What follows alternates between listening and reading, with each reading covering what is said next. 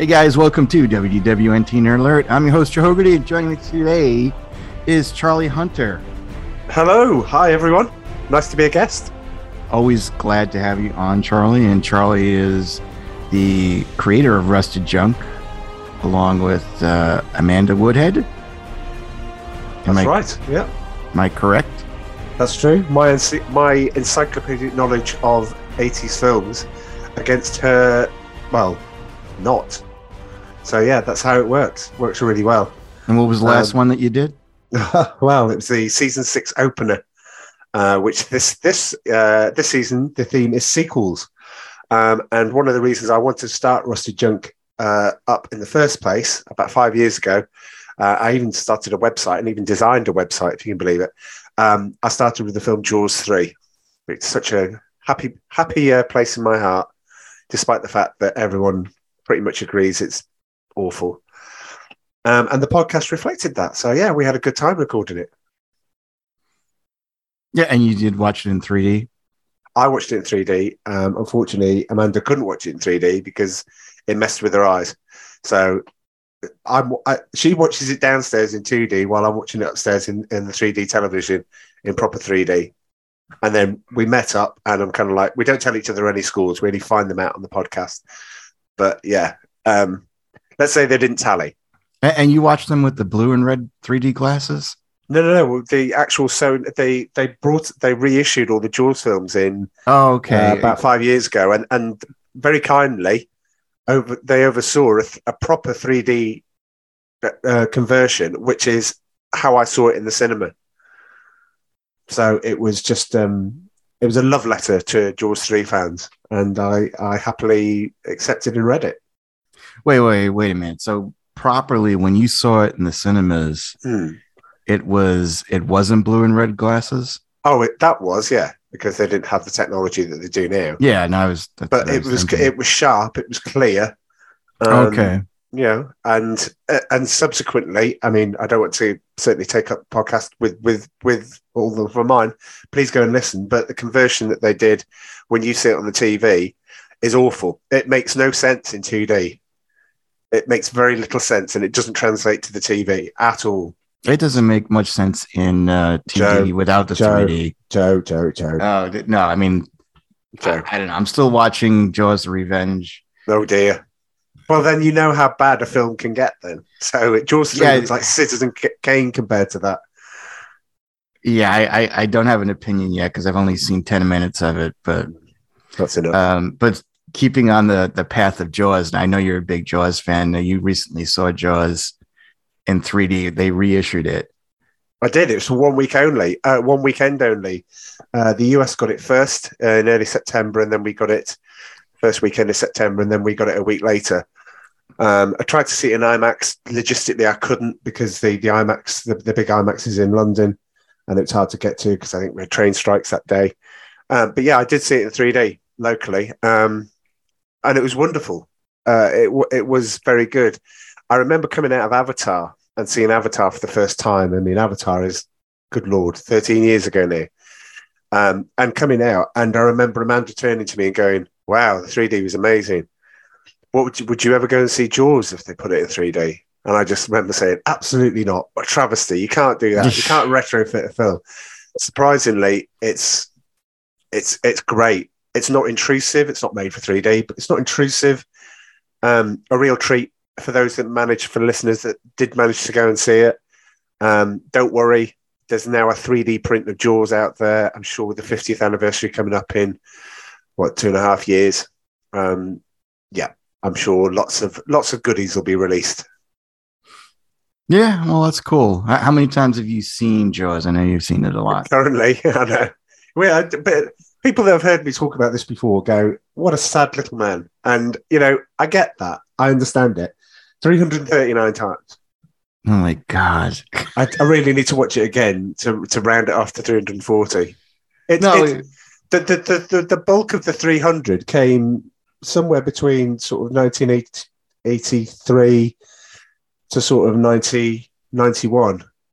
That's not a lot, really. It's, you're just watching it every every every other week. That's right, not- so So you Yeah. would go to the theaters like when it was. No, no, no, no, no. I didn't Oh, you- see. Jaw- I didn't see Jaws in the theaters and uh, properly in the theater for the Oh, first it's time VHS. until twenty. No, until twenty twenty. No, sorry, until twenty ten. The first time I saw it.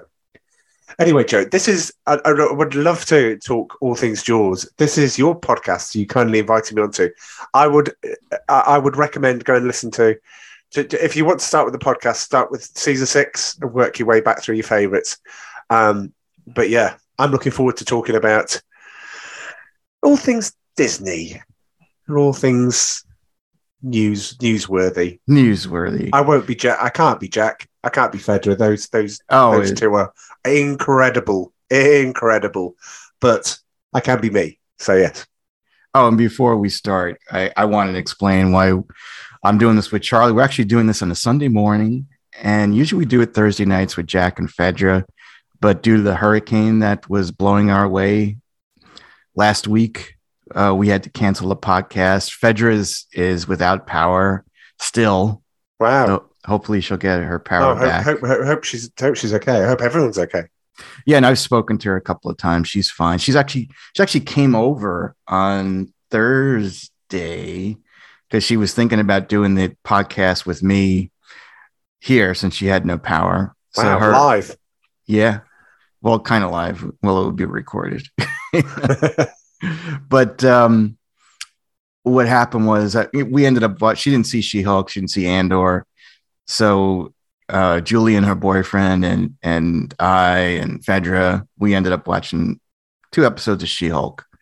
And uh we'll get to that in a little all that all that way to watch two episodes of She-Hulk. I mean, what's what, what could be worse? Three episodes potentially. No, it's always fun with her though. We had, we had a good time though. We had great conversations, and uh, it, it was she, she's she's a very very sweet girl. I, I that's all I can say. It's like again, if you guys ever get the chance, if you want to meet one of the nicest persons ever, I would email her because she has just got such a big heart. Oh, she is. She's great. like my mother is staying in town and uh, she was late because she was looking for flowers for my mother and instead she bought a gourmet coffee. And a- again that's the type of person she is. She's already bought my christmas present. Like two months ago she bought my christmas present you know? It's uh, she's just a very thoughtful person a very good person With a very good heart. yes can't say the same thing about jack no i'm kidding. Ah, come on, don't be like that. Jack's Jack's got a big heart. No, I'm kidding. No, he, he's he's a very good guy too. I wish I Anyway, had his. I wish I had his knowledge for She-Hulk, which I will. Which I will try well, that when we get to She-Hulk. well, actually, that would probably make it worse. you know, for Well, you. I think it. I think it might worse. worse, Joe. yeah. Yeah, well, we'll get to that. All right, let's get into the big news. So the big news is Ryan Reynolds released a teaser. I, I think I don't know if it was on his Twitter or TikTok or whatever, Instagram, but uh, he was telling us the, of the progress of Deadpool 3 and that they were having some issues, um, that they wanted to make it the best movie since this will be his first time in the MCU. And at the very end, he says that uh, well we could do something that we had in mind. And he said hugh do you want to play wolverine one last time? And hugh jackman was in the room and said yeah sure why not? You know and and even though that wasn't uh, like a, i would say a real teaser that just blew me away. I, I would say for this year, maybe the last few years, I would say the last five years, this is the first time I have ever got excited about anything, you know, because I did not see that coming. I mean, Right. it, it's a dream thing, but that it's going to be reality, it's it's great. Oh, uh, absolutely. I can tell you, you you passed the video on to me. I then showed Amanda. She didn't have any clue about it, and she watched this. And at the end of it, she she stood up from the couch and she clapped her hands and cheered. And and, I was like, "Wow! If that's replicated over everywhere else, this is a at least a billion dollar movie."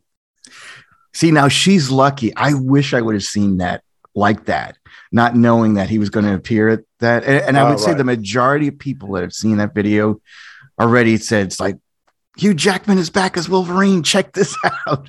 Yeah. You know, like in the description, I would have loved to just seen Ryan Reynolds giving an update on Deadpool 3 and then be surprised like Yeah. that. Yeah. So Yeah. she is very, very fortunate. That's kind of like, you know, no, I am your father from Empire Strikes Back.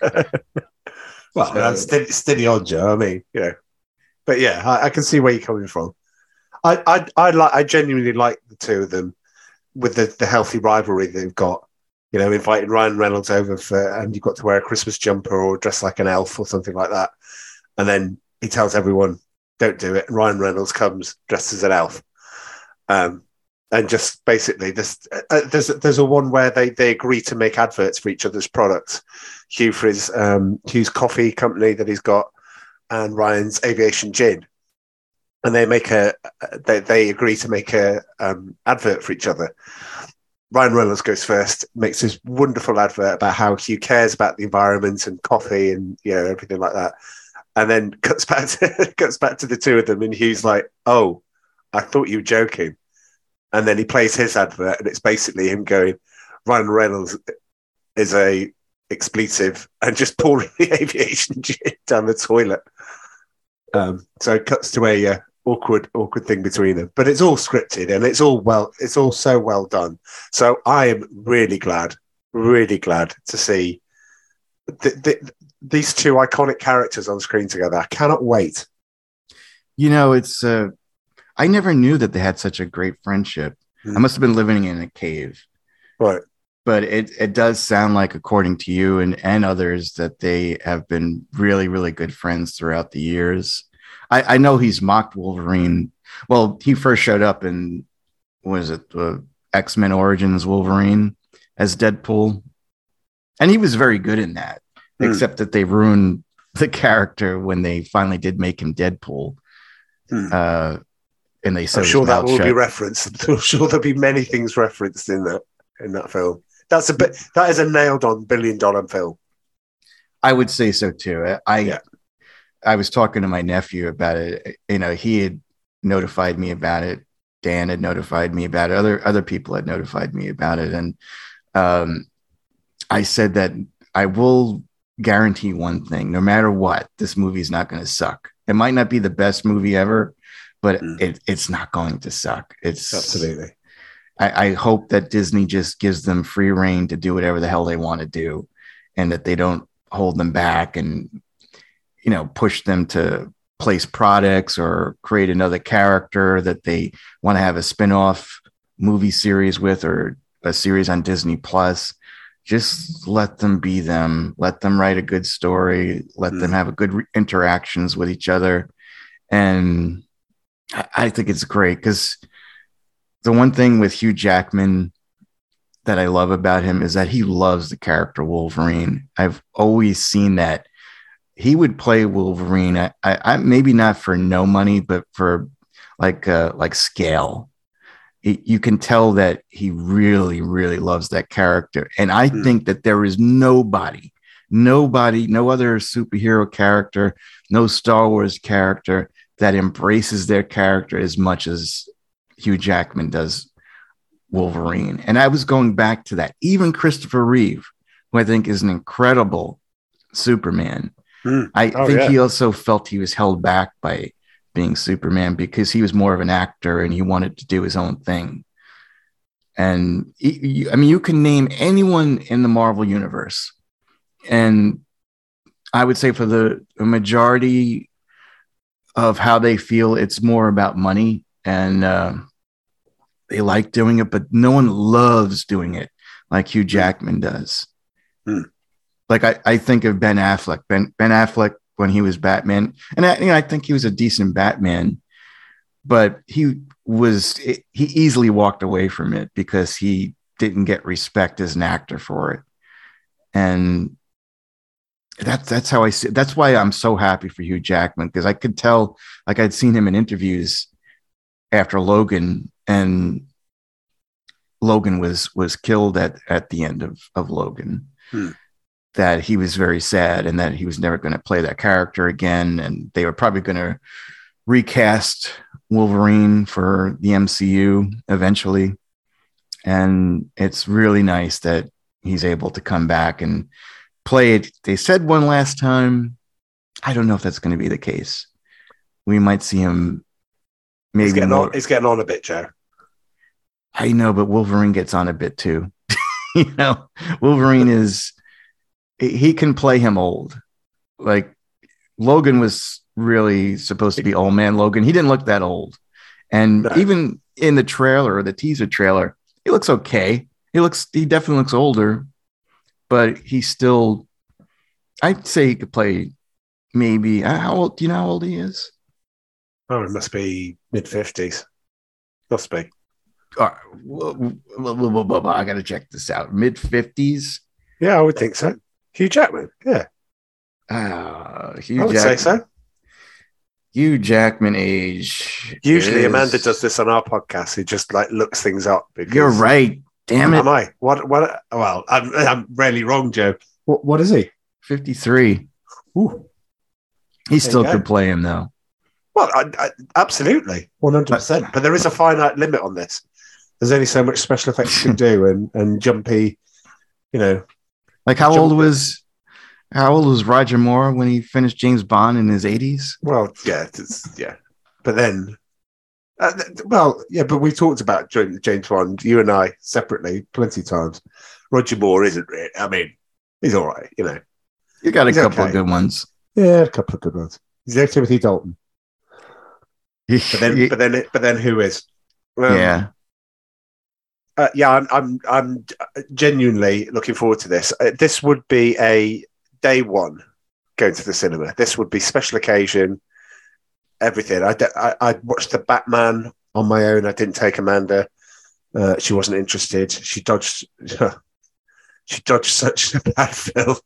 So yeah, she's that, that was three hours of her life. She did get back because she never gave it. Um, uh, she didn't come and see Spider Man No Way Home, but she did like that. And then when we started watching Doctor Strange, which I went to the cinema to see again on my own, um, she, after half an hour, she went, "Is this film going to do anything? Because it's just annoying me." And so she turned it off.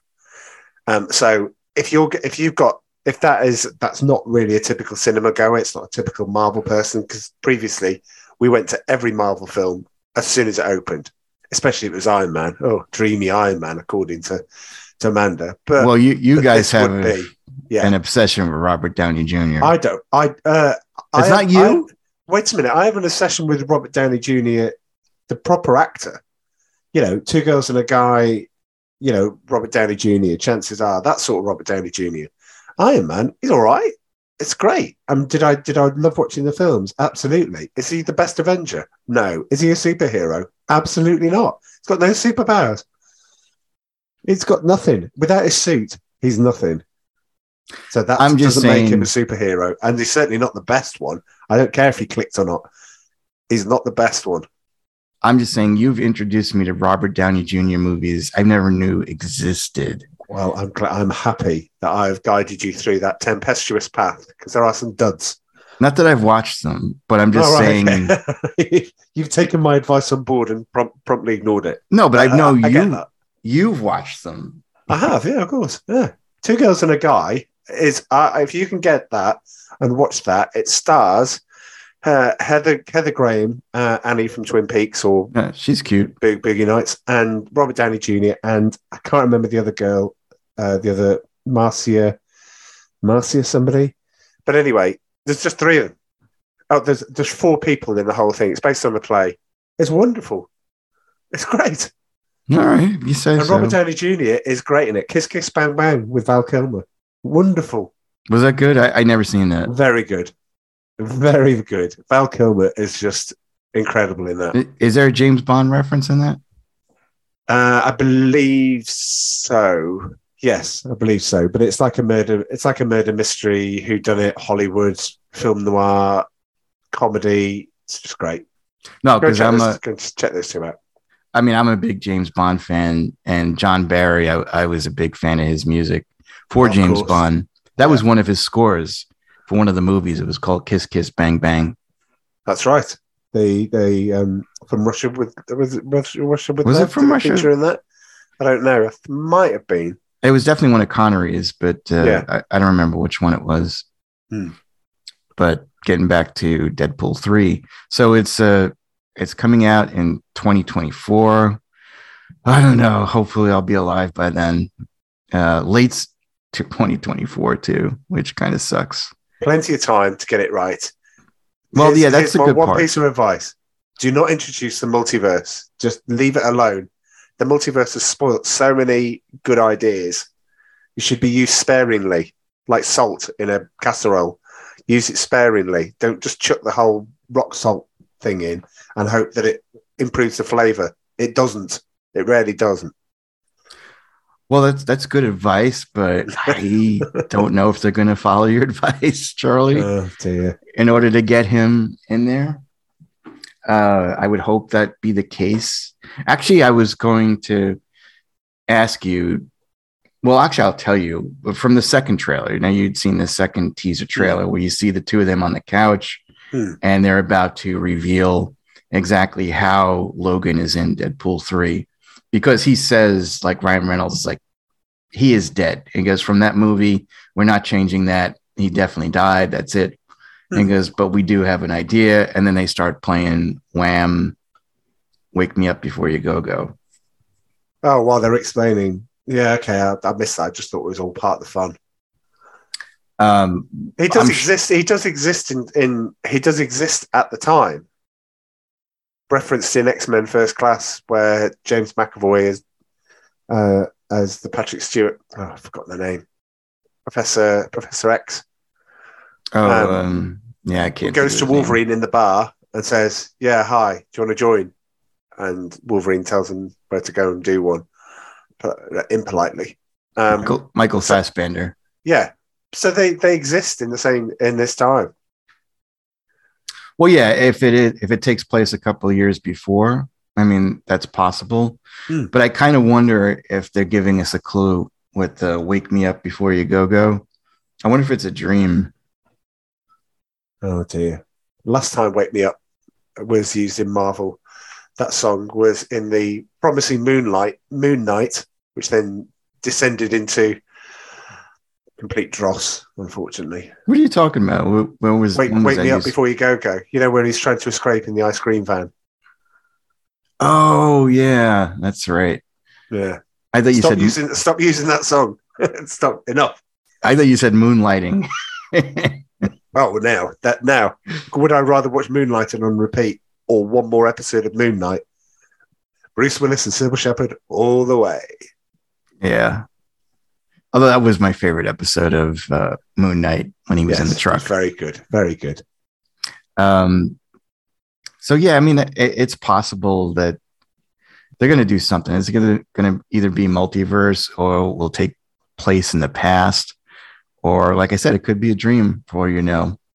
What would be really, really, really cool is if they brought the Hulk into it and we got to see Wolverine face the Hulk. I would love to just see Hugh Jackman as Wolverine in costume, in the yellow and blue costume, going off against the savage, well, you know, the Green Hulk that doesn't speak perfect English, that's dumb as uh, a bag of rocks. And they're in Canada and they're just beating the crap out of each other. And then Deadpool shows up. So Yeah. this is the this is the problem, Joe. You've now got two years, over two years of excitement to to to put all of these wonderful thoughts into your head about how it could be and, and everything else. You'll end up with, ooh, I wonder if Doctor Strange is going to come in for the final episode of WandaVision. Uh, no. I wonder if Mephisto is going to come in. Uh, no. What's going to happen? Nothing much. All I'm saying is, Joe, curb your enthusiasm. Yeah, that's that's a good point.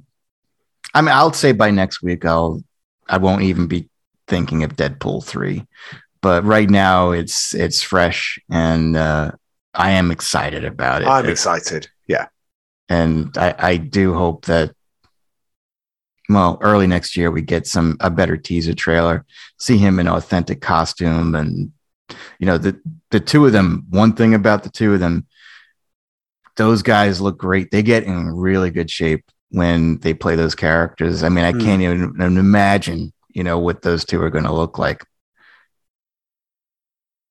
Well, we'll, find out.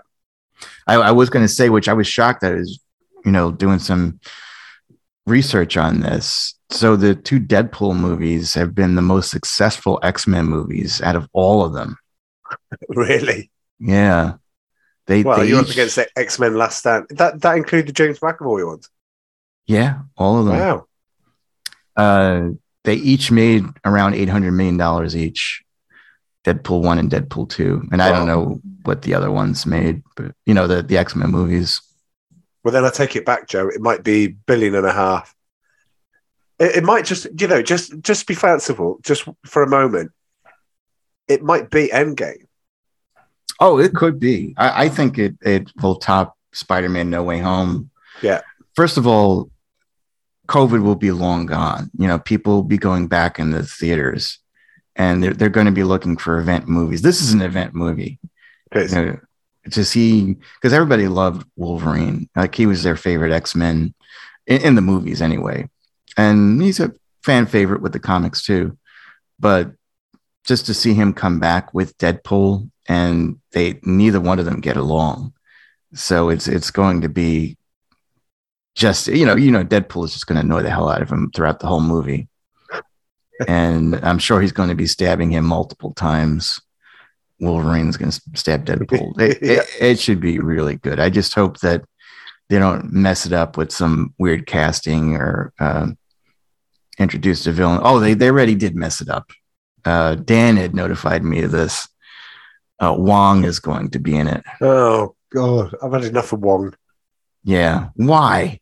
Why? It- It's a, I, I call this they're they're making him into the new Nick Fury of the MCU, and he does not have the charisma or the personality. No, absolutely not. Nick Fury is a, is a classic character. Wong is not. What Wong's just a side. It's a side character that they're trying to promote into the. Don't. No, Nick Fury all the way. Yeah. All right, so so we got time before this comes out, so let's let's just dream for a little bit. Okay.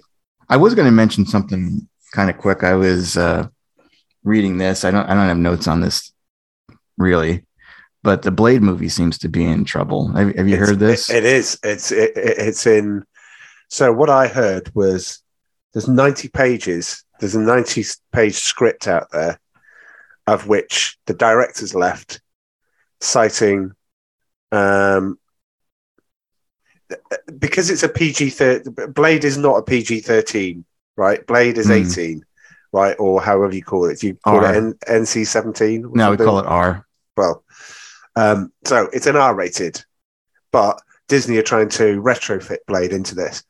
The script apparently has two action scenes which which aren't Hmm. spectacular. Um, um, I, I, I- would I would I watch? I mean, we're going to come on and we're going to talk about two two you know um, Disney shows. Do I get enthused um, about a new Blade series? Yes, the actor uh, is apparently is incredible. I haven't seen anything, but everybody universally agrees he's very good. No, I love him. Yeah, exactly. So th- here we go. So we're we're all agreed on that that the the, the the blade is right. If you if the writers suddenly decide to do what they've done with spoiler alert with She Hulk, then you make you make it into this whatever. It is a product of whatever it is, as Mark Kermode famously famously says. So you're basically just saying, here's here's a here's a kid's version of a blade and what is the point and if you've got writers that are letting the side down with a good director good actor all of these other things in a row kevin feige announces it i'm very very happy about this it's going to be really cool and all this sort of thing and if the writers are let, letting it down then don't do it Yeah, they should be very concerned after Morbius. You know, Yes. where they tried to do that crap with Morbius. Uh, yeah, I, I, I'm- not really looking forward to a new Blade series. The only reason that got me excited was yeah, the actor Mar- like Martial Ali. I know I'm getting his first name wrong. but no, he's he's just such a great actor, and uh, I I really really enjoy his work. Um, but he's kind of annoyed, and he's not happy with what's been going on. There has been a lot of problems behind the scenes with the movie, and he he wasn't happy with the script. And again, like you said, it was like ninety pages. There were two action scenes, and I don't know who the director is now that uh, that's come on, but I know the writer is one of the writers from X Men '97, the animated series that that they're rebooting, Hmm. the the new series. And I heard he's a train wreck. This guy is going to be pushing social issues out the wazoo. Uh, Right. X Men '97 does. I, I'm definitely concerned about it that they hired him to write it because he, he even said, I think it was last week, that he wants to introduce current themes and issues that this country is dealing with into the animated series, which makes no sense since it's called X Men '97. It's not X Men 22. So, but he's just another one of those people that feels that it's more important to push agenda and social issues instead of telling a good story. And I think that that's going to happen with Blade too.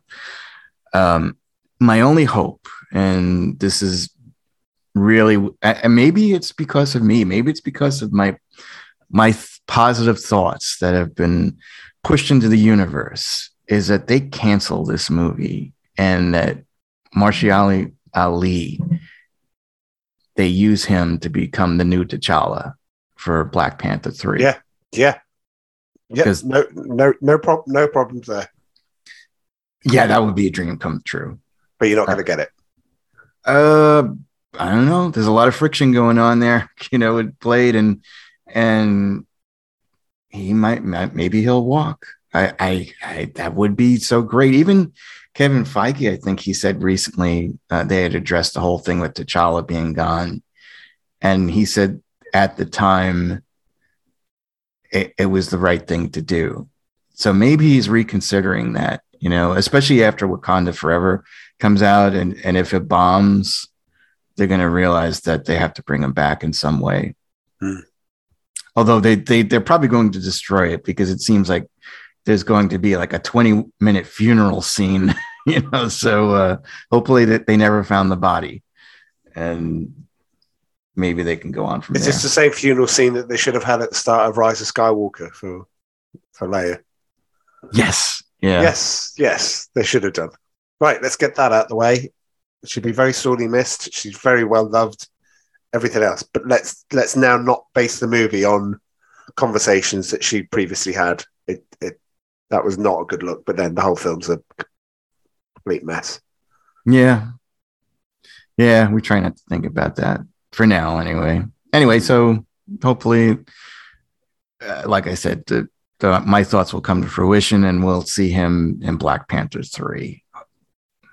You heard it here first. You always always one with the scoops, Joe. Yep. All right, so let's get into She Hulk. So I've been watching every episode. I don't know. Have you watched every episode? Of Every really? episode. Have you really? Yeah. With such disdain that Oh, you were watching. Just, just, just. Like I, I, I'm, I'm watching it out, out of some sort of masochistic sort of self-flagellation on it. I just, I, I, I, I hope that it's going to take a different direction, and maybe in some weird kind of world. I didn't watch Kenobi. I haven't watched Loki. Uh, I didn't watch um, uh, the rest of Moon Knight. Just gave up on it. So maybe there's set in some twisted way when we get into it, you're going to go, well, you must like it because you're still watching it. Um, no, I'm just wondering where the heck this series can go next because the depths, the depths that it reaches of sheer banality and ugh, it's just where would you go next? I don't- I- we haven't even started talking about it, but I'm happy. To, I'm happy to start because, well, I know we, I know we're talking about. Well, yeah, I'm just saying that you- you're hoping that it gets better for you. There's only two episodes left. well, I just who is this show aimed at? Because it's not aimed at me. No, no I, It's, I it's not. It's not for me. So who's it for? I would say it's aimed for women more. Yeah, Uh, but men- men can still enjoy mums. Yeah, wine soccer moms. They're they're re- they're writing it. They're watching it. Is That's that it. what? Is that Everyone else is around. What is a a wine we have soccer gin. mom? We have gin mum. We have gin mums. So, but No, it's, what- it's gin o'clock. It's Friday. It's five o'clock. It's gin o'clock. Right. Okay. It's gin No, but- o'clock every every night in some of their uh, some of their houses. but what is wine soccer moms? Is this like when? Is it like kids soccer? Oh, they take yeah. is- They when they take. You know, on a Saturday, you can see the usual suspects. I mean, we do it with Amy with ballet. Not that Amanda is anything like of. uh, oh, you drink? You bring alcohol when you're? no, no, no, no, no, no. What I'm saying is, they would they would drop little Jimmy off at, at Oh, you know, soccer practice or you know whatever rugby or or something like that, and then they all talk. Go, oh yeah, it's great. Do you want to get round? Do you want to come round tonight? And you know, oh, it'll be great. We'll do each other's nails. And uh, right, okay, and then they all get together. It's just people that have fascina- a strange fascination with gin. Gin is a wonderfully, wonderfully, delightfully um, British drink, but people that go, "Oh, I've done this with gin. Oh, we need to come over and I'll crush some elderberries." And anyway, it's these those type of people, and it's the type of people I don't tend to um, associate myself with. Um, I like down to earth people who just like um, no pretension, just like get drunk. as long as they get drunk.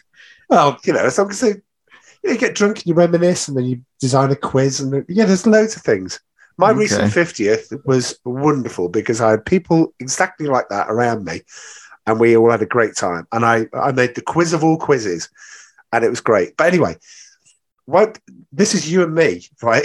I told you it was going to be different when you get Jack, Jack or Federer on. It's going to be different with me because we go off into a tangent. Why I'm talking about my 50th and running quizzes and drinking gin and getting drunk i- i- is it's just come from one small thing we talked about from She-Hulk. It is meant for that audience to bring it back onto track. It is meant for man-hating women of a particular particular persuasion. The start of the, uh, this latest episode was one of the most embarrassing things I've ever seen committed to TV. And you know what an extensive extensive knowledge of TV that I've got. I mean, I've watched Head of the Class. You know, I've watched I've watched some real, you know, I, I which I genuinely love. Most people say that's a pretty stinker. Nobody watched that, despite the fact it got seven seasons. But Did It it got seven seasons. it got seven seasons. It Holy did. Yeah. crap! I know. Yes, yes. Um, what, what, what, what was this? It was just who acts like that. I mean, who really? Do people still act like that? Because that's that feels like a sort of like 90s style thing. And she's, oh, she's this strong, confident. Oh, she's oh, she's great, but then she's sitting there waiting for the man to phone, and of Well, course, and of course he doesn't, and of course he's let, letting her down, and the big reveal at the end. Oh, he's a bad guy. Oh, right, okay. Well, I didn't see that coming. Not as a Oh no, we saw say. that coming in the previous episode at the wedding. right. Uh, I mean, you, you always have to be aware. I'm sorry. Like when a gorgeous hot girl comes up to me and she starts, you know, trying to hook up with me, and I'm like, she's after something, you know, because like I'm not that, you know, great of a god or anything like that. And she should have that in her mind too. Uh, I, I, I honestly think, like, remember the first episode where she was questioning Bruce whether or not no, S- the cat Steve and yeah, yeah. well, no, and whether or not Steve was a virgin, Oh, Captain Object- America. objectifying. Oh, yeah, of course. It fits the mold, doesn't it? Objectifying men. Yes, course. no, but I think she is one, you know, and this was her first time because, you know, she didn't know to let him into the her apartment and all that, and I think that that's why she was so upset that this was her first time. And again, you know, it's like, I'm sorry, but she's really nothing to look at. You know, uh, you, you th- this is a, this is part of why I like the show is that yeah, you know, she as she Hulk, she's a little too perfect, but as Jen, she's an idiot at times. She she she's very book smart, but she lacks common sense. Yeah. Like We, we know a lot of people like that. yeah, yeah, I do too. And that she couldn't see that this guy was after something and that was playing her. You know, she's an idiot. And that she was so obsessed with her phone and for him to respond to her text.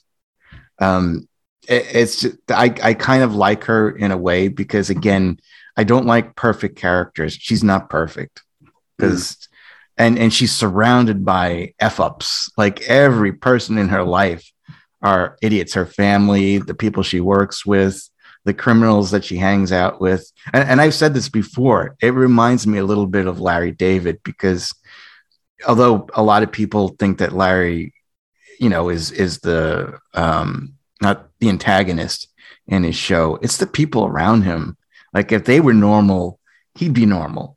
But it's basically his reaction to how people re, you know react to him or or how or he's Yeah. responding to them and that's what she's doing too except she's more silent about it um like the previous episode with the the wedding party and all that dear me. Do, do, do, you- can you- can you just fathom for a moment? We're sitting here talking about a Marvel show where nothing happens. Oh, the wedding, the, the episode. What wedding episode? Oh, the episode where she went to a wedding. Joe, this is a Marvel show. Can we have some? Can we have some stuff happening in it rather than Jen goes to a wedding and the next episode Jen waits for Jen goes to retreat. The next episode, what's she going to do next week? Are we going to see a baking? Are we going to see her like create a casserole or what? What what what next? What mundane thing can we see this wonderful character? And and this is where I need. This is where I said at the start we need Jack. And I know he's talked about it before, but Jack, we really do with your encyclopedic knowledge. And the only thing that I can do is Wikipedia, the uh, uh, She-Hulk. We've got introduced in 1980, the Savage She-Hulk. Ooh, doesn't that sound like a like a good um, a good episode arc to, to the sensational She-Hulk? Wow. Civil War. She represents Tony Stark in, in the Superhero Registration Act, and wow. Um, World World World War Hulk. Yes, sign me up. Sign me up.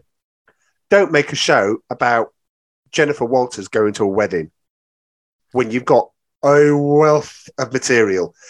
And that's where it comes back to, and I will be silent after this. It comes back to you are writing this for a specific audience.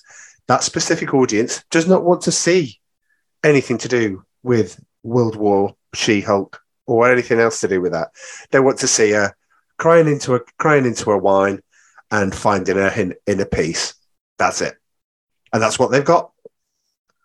Well, this this is why I like it, and I finally realized after probably five or six episodes, this is a sitcom. You know, it's not a, a Marvel or an MCU character that that we're going to learn a lot about. This is just her in a sitcom. She's a superhero in a sitcom, like a, and it's somewhat of a, of a comedy. You have to look at it that way.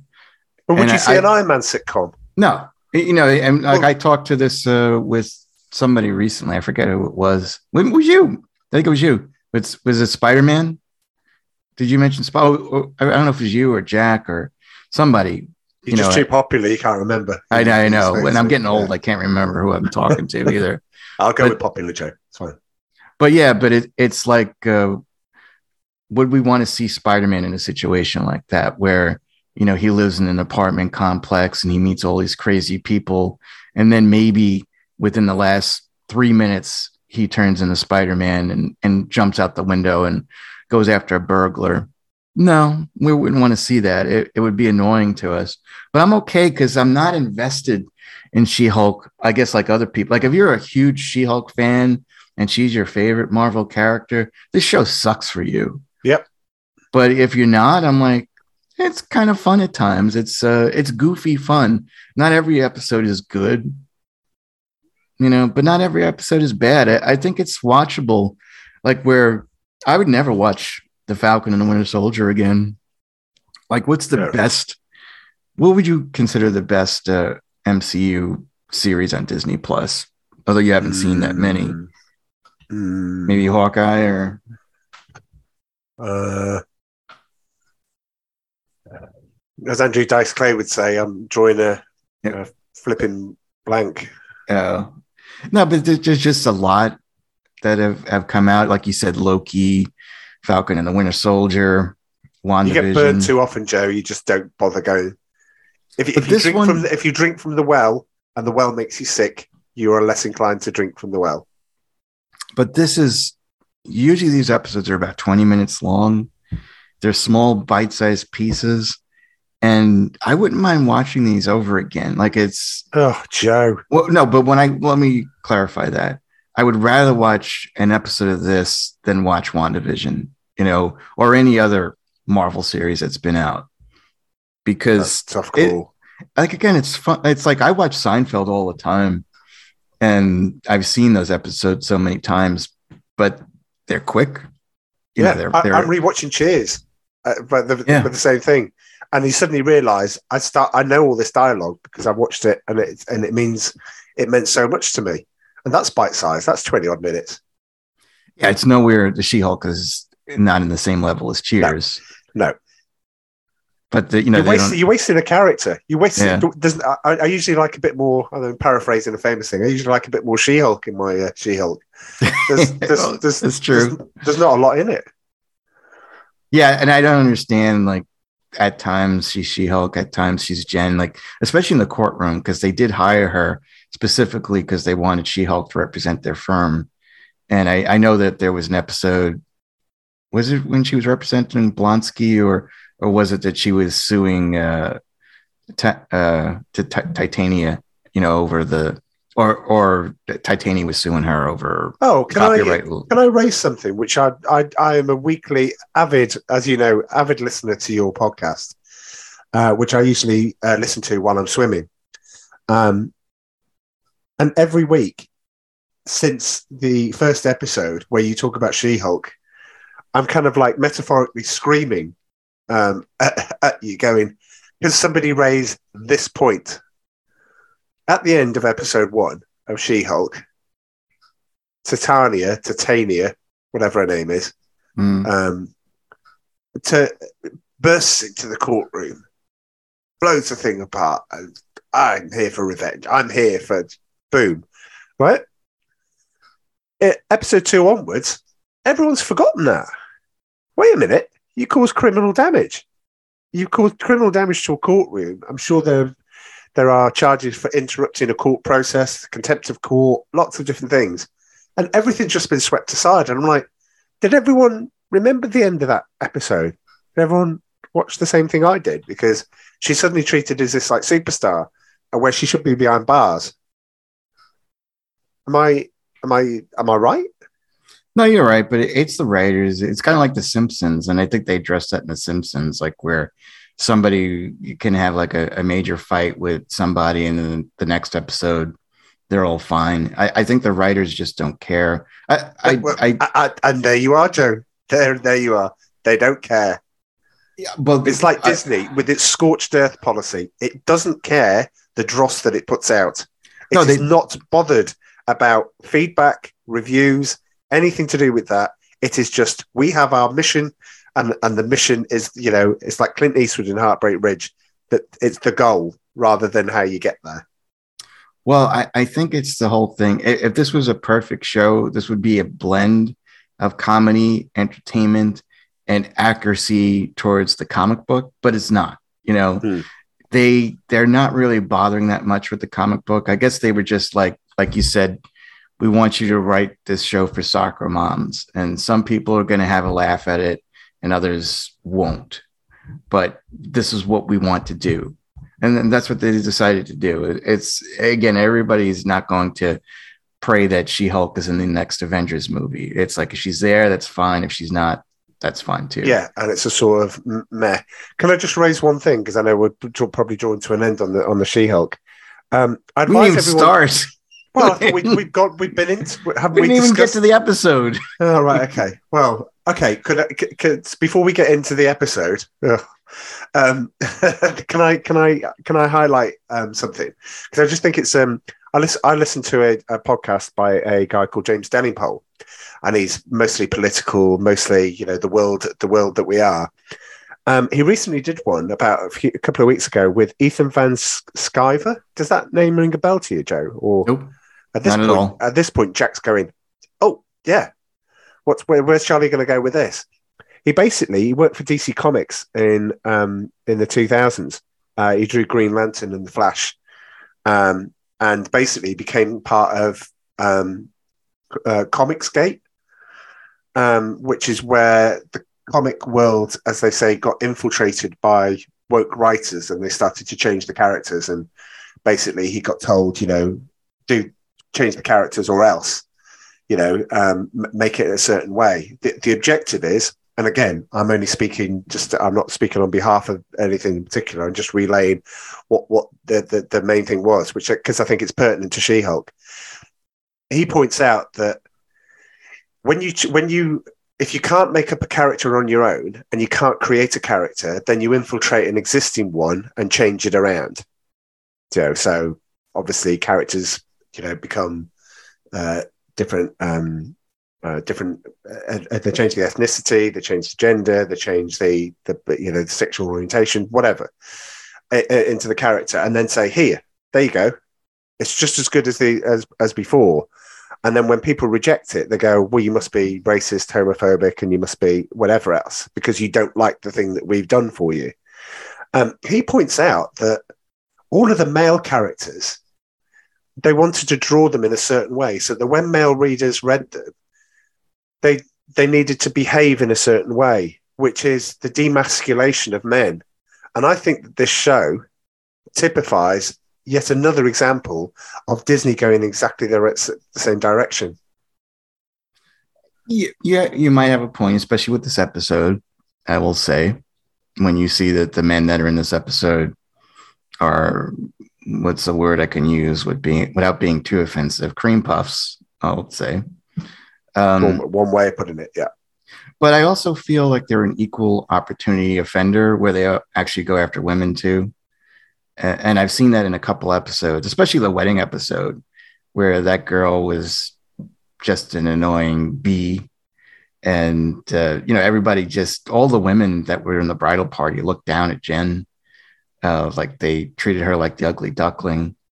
And in the, the previous episode, too, with uh, what was her name? Uh, Madison with a Y. You know, that was making fun of of girls. You know, drunk girls that only care about partying and and watching TV all day. I, I just feel like they're, for the most part, I think they're uh, an equal opportunity offender. That's Although great. I, but if you're going to write that and you're going to give people an object of derision to to go, hey, look at this person. At least you're not them then you, you are by your very nature holding yourself up to be somebody who is a role model. And Jen Walters is not a role model. No, it, but she does come off as an idiot because, like, when we see Jen, it's like, yeah, there there are times where like where you feel bad for her, but it's also it's like you're making the problem yourself. So I don't know. It's like I'm not thinking too much. My whole thing is I'm entertained by it. You're not entertained by it, which I can understand. I understand people that.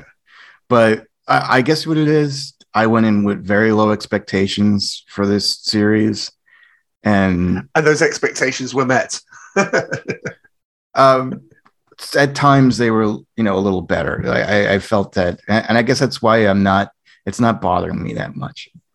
All right. Well, what, what a world we live in, Joe, where you you uh, an established character that, that I've heard Jack talk about in before the She-Hulk series came in that you and Jack have been talking about how great that you're you you set such low expectations for for a character that you know, and it barely barely makes a ripple over that. It it met the baseline.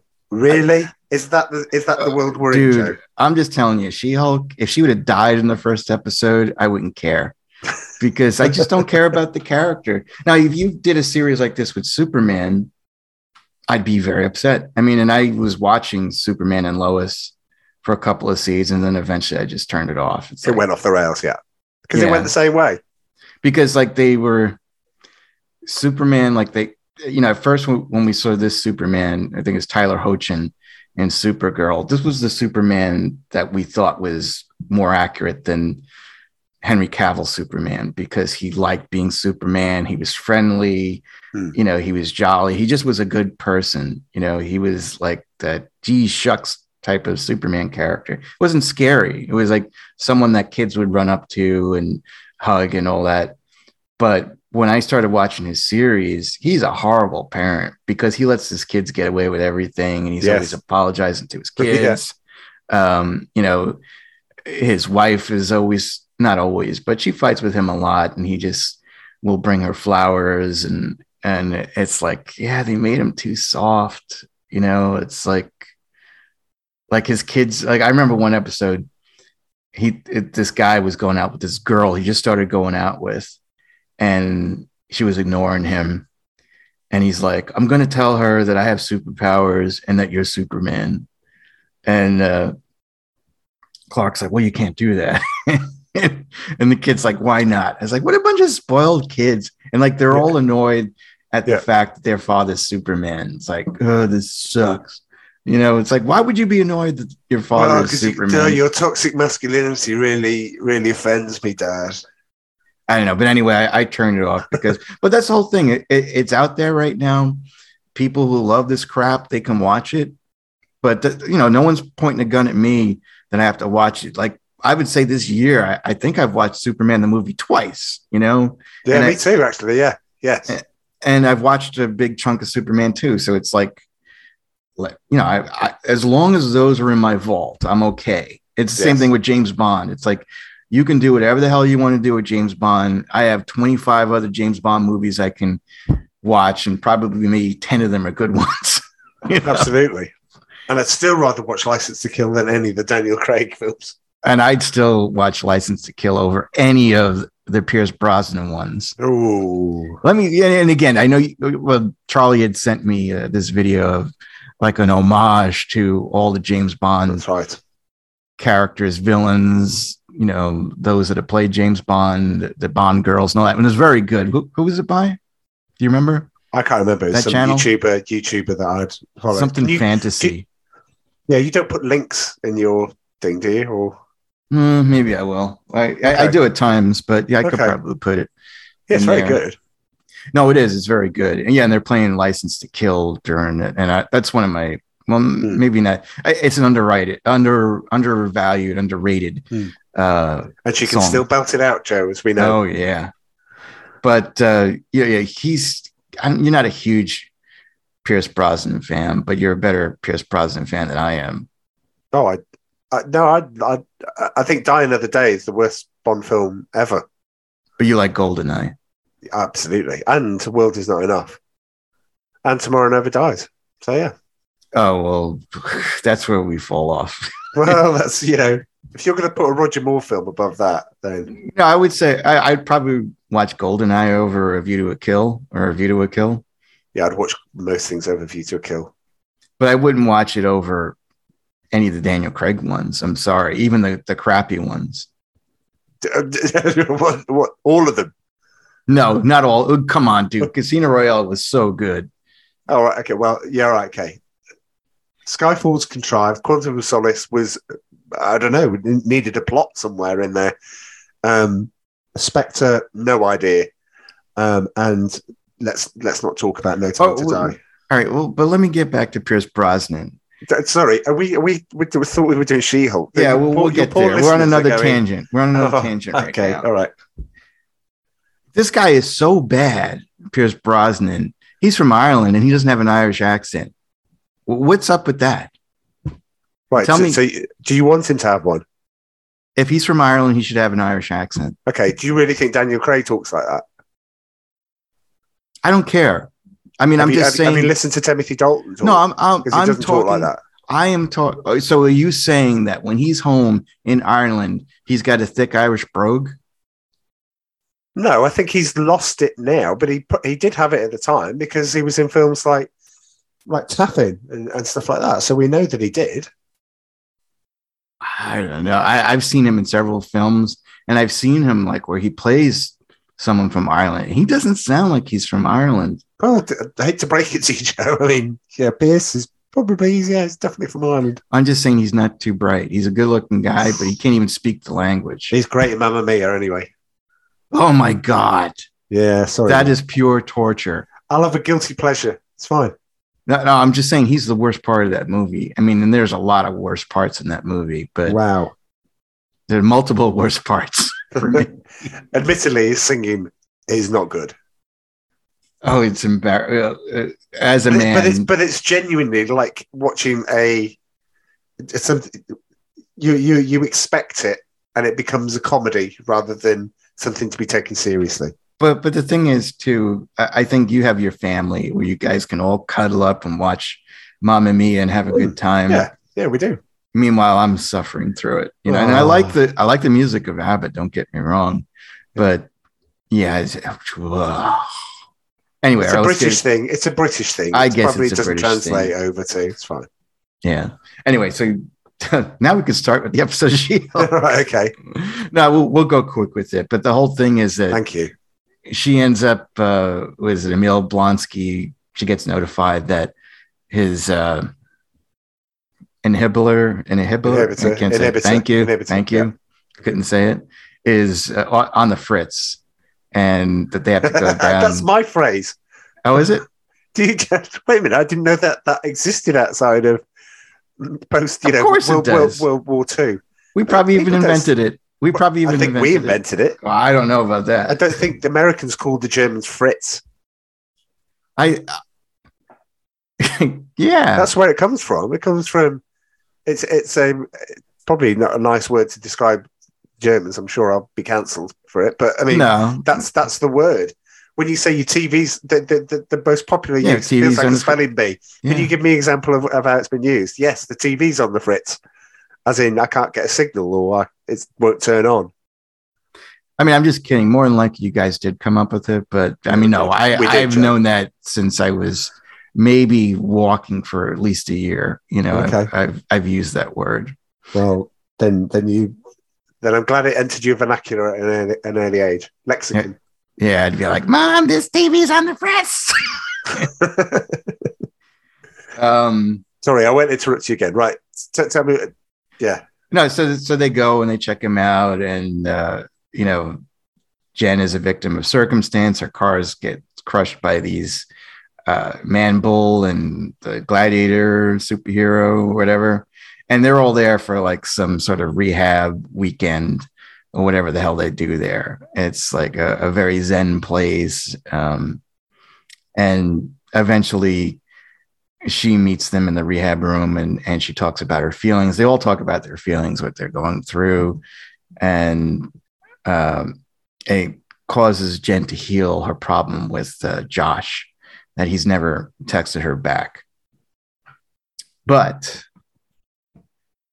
i will there's still a part of me that thinks that she's being set up that you know blonsky is behind all of this number one you know, why was his inhibitor on the fritz? I don't buy that it, it was because uh, he was trying to save one of his chickens. You know, it, it's just a weird thing to introduce in there. Well, I mean, I guess they they had to get her down there, but still, I think something is up. All those guys could be bad guys too. Although I don't know about Porcupine because he's he seemed to be very soft and cuddly. You know, so maybe if they do turn on her at some point, you know, he might try to help. There might be some of the people that really do like Jen that they want to help her, but I, I have a feeling that he might be the uh, the Hulk King, you know, uh, Blonsky, and that wow. This is all a setup for her. I, I mean, that's just my thoughts. Uh, That's yeah. That's um, you, you know, it, it's it, it just seemed too sweet for her, and, and again, I thought she was just again not too, and also that there's no Wi-Fi there. It's like it just seems something. It seems very fishy to me. right. You, you think something interesting might start happening then? Yeah, I, I think that they might turn against her. Uh, like again, they've been talking about getting her blood for a while now. It's like since one of the episodes, and I guess they're going to try to create another Hulk or different Hulks. I, I, I don't know how that works though. I mean, it, again, it's comics, it's their writing. They could do whatever the hell they want to. But uh, that was just my general consensus on it. That I think that the viewer is being fooled as well as Jen is being fooled. That maybe that uh, they're just setting her up to kind of like trust her, right? And then then they're just gonna slam her at some point. I, I would watch Tim Roth read the phone book. I just think he's I think he's a really good actor, but he's not very well used in this. Oh, I feel bad that he's in this.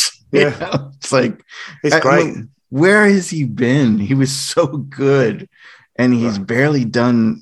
Like he was in. uh Reservoir Dogs.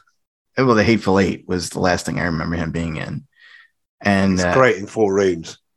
he no, he's just such a good actor, and I just Mm. felt like he's been underused. Remember, he was in the Planet of the Apes, the Mark Wahlberg Uh, one. Oh God, no! I think I think part of my brain is just just fired up and gone. Oh, I hope nobody would ever mention that again. Well, he was the best part. He was like the the bad ape. I don't know, remember him in that. I think He uh, he was like a general or something like that. right. Um, but no, he, he's such a great actor, and I, I feel like he's wasted in this. Even just the role that he's playing. If it is like, say I'm wrong, and it's just that he's become like the Zen Buddhist sort of guy. It's just so sad. Uh, I mean, I'm glad he's getting paid, but there's just so many more things. I wish Quentin would call him up and do a movie with him because uh, well, there's only one more movie left for Quentin. That's it. I know, and I'm afraid of which one he's going to choose. Uh, Wow. I would love it if it was a Marvel movie or a DC movie or a Star Wars movie. In his latest podcast, he called. He said Jaws is the best movie ever made. Did he? He did. He said it's not the best film ever made. It's the best movie ever made. Oh, he, that's he, interesting. differentiate, he differentiates between you know the, the genre of, of film as opposed to a movie, a perfect movie, and he just said it's. They were they were talking about Piranha oh, uh, on the podcast, um, of which all three of them were in unison and went, "This is a great movie." It is. Of the post Jaws movies, it is. Anyway, sorry, going off on the tangent. That's all right. We've been doing that a lot today. We have, we have. I apologize No, I- for you. And this no. is why I only come on every, I don't know, every, every quarter. Well, it's not like you you've been directing the tangents. I, I've been doing a lot of tangents myself. Right. But that- the that- that whole- tangents is over. Like that, that whole round table scene reminded me of Wreck It Ralph. You see Wreck It Ralph? yes, yeah, yeah, yeah. With, Uh, um, yeah, I think they were oh. probably inspired by it. We move, um, can we can we move on to something more positive? Uh, yeah, we're almost done. Okay. Um, I think we are done actually, but that, that, that was my whole point is that I think that she might be set up, and uh, I, I would hope that that happens. Although Hmm. they did make us kind of fall in love with some of those characters because they were nice, either superheroes or villains. Plus, that guy that tried to take the blood from her was in there. You know, it's just very fishy. We'll Right, see. okay. I'm calling it. He's the Hulk King, uh, the Abomination, and we'll see. Well, the view the viewing figures are in the toilet, so nobody's really watching anymore. I'm watching it. Oh, and again, Fedra was over, and and yeah, I Julian can imagine. Federer loved this episode. And, Oh, she loved that episode. Like like that that tank that she went into. Hmm. I didn't know what the hell that thing was. I guess it's like some sort of sweat tank where you meditate. She knew what it was instantly when yeah, I I've been, first. yeah, I've been in I've been in a flotation tank before. Oh, cool. well, I don't think it was a flotation tank, but it was like something where you meditate in. But when I first saw that, because I seen the episode before she did, I thought that, that was a trap. It was kind of like, oh, why don't you just go in there? You know, yeah, Like the, uh, like the elevator in Superman Two. or like in Goodfellas when uh, Robert De Niro is trying to get, uh, you know, uh, what's his name? Not Jimmy Conway. I always forget his name. Ray Liotta's wife to go get some dresses. you know, it's like, just go in there. Yeah, yeah, yeah. You know, just just back there. Just go in. anyway, all right. So let's move on. So uh, Andor. So you've seen all four episodes. So, what's your opinion? We talked about the first three. You can kind of say what you felt about the first three, and you know, are you enjoying it? I know you're a big Rogue One fan. You're a big mm-hmm. Cassian Andor fan. So, has this lived up to your expectation? This is drum roll. I've been waiting to say this all day. This is the best Disney Plus series. Even better than The Mandalorian. It's better than The Mandalorian. Really? Yeah. I and, and that's not just me because uh, uh, you know I know I've you've been on my podcast, I've been on yours. Um, I, I basically would say I it's not just because I said oh I think Andor is going to be uh, different. I think it's going to be not it doesn't need to do you know a lot of fan service because it, it doesn't. So it can be its own thing. It can go in a different direction. It can not have to insert characters here and there. It doesn't have the restri- the, the, the anticipation and the the the, the weight um, of you know a fan service that's needed to. So what they ended up doing is creating a wonderful show. I, I, and and the, the testament to it, and I know we'll get to the you know a, a little bit more about the episodes. The testament to it, I'm watching this episode, and then it finishes. They, they they finish kind of abruptly, and then it finishes, and I'm like, and uh, Amanda was next to me, and I went, no, no, no, no, don't leave it there, don't leave it there. And I thought, and she went, wow, okay. And I'm like, she said, I haven't seen you do that for a show for a long time.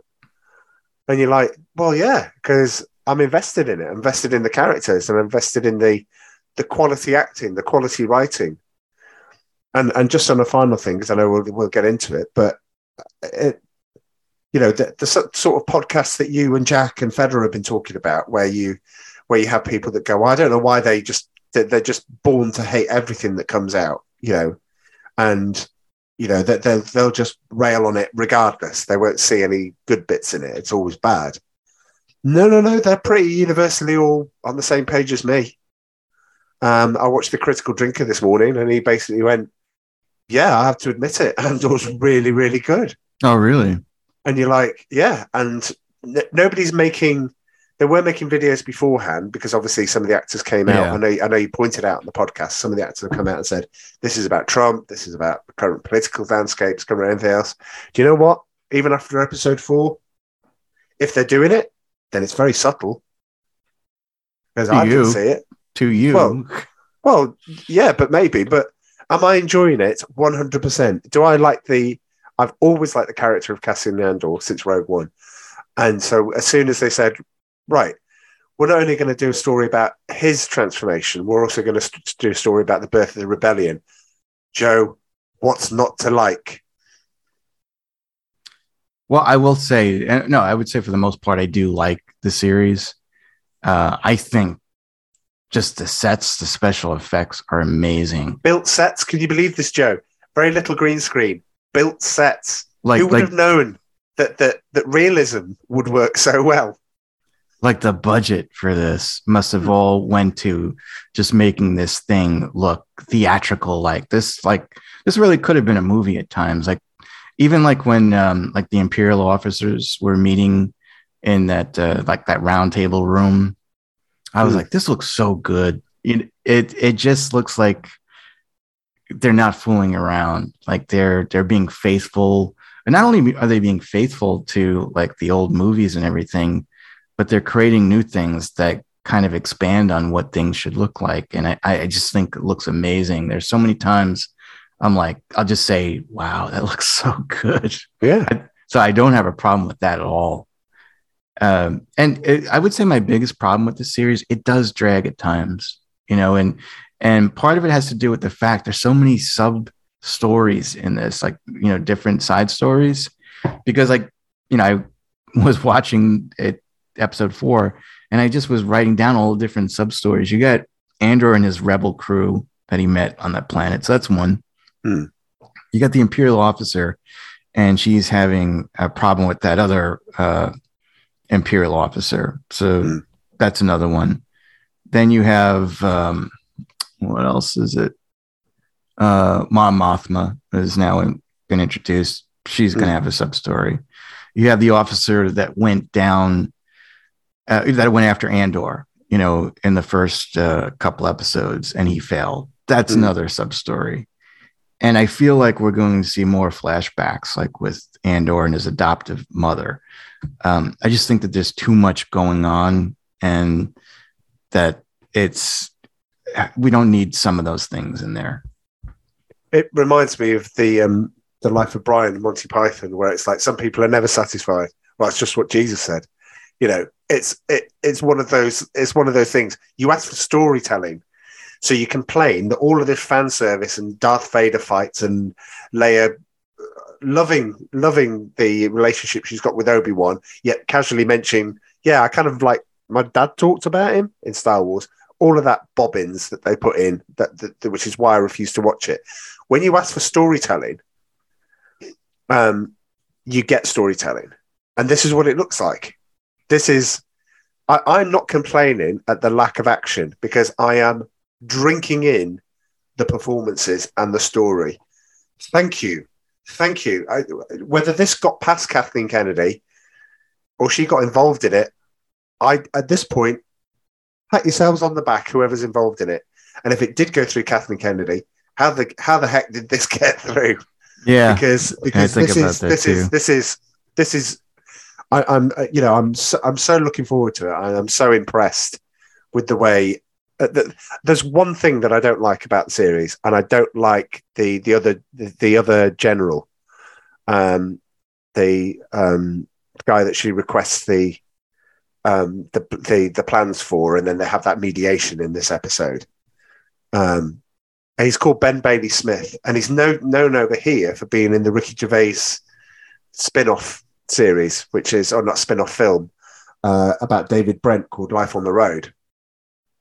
He's he's just not a good actor, and he's not a good actor in this. And I, I just mean, thought you could get so so many other people that that could have done that role. It almost feels like he's just it, you know, it, reading his lines off the back of a cigarette packet.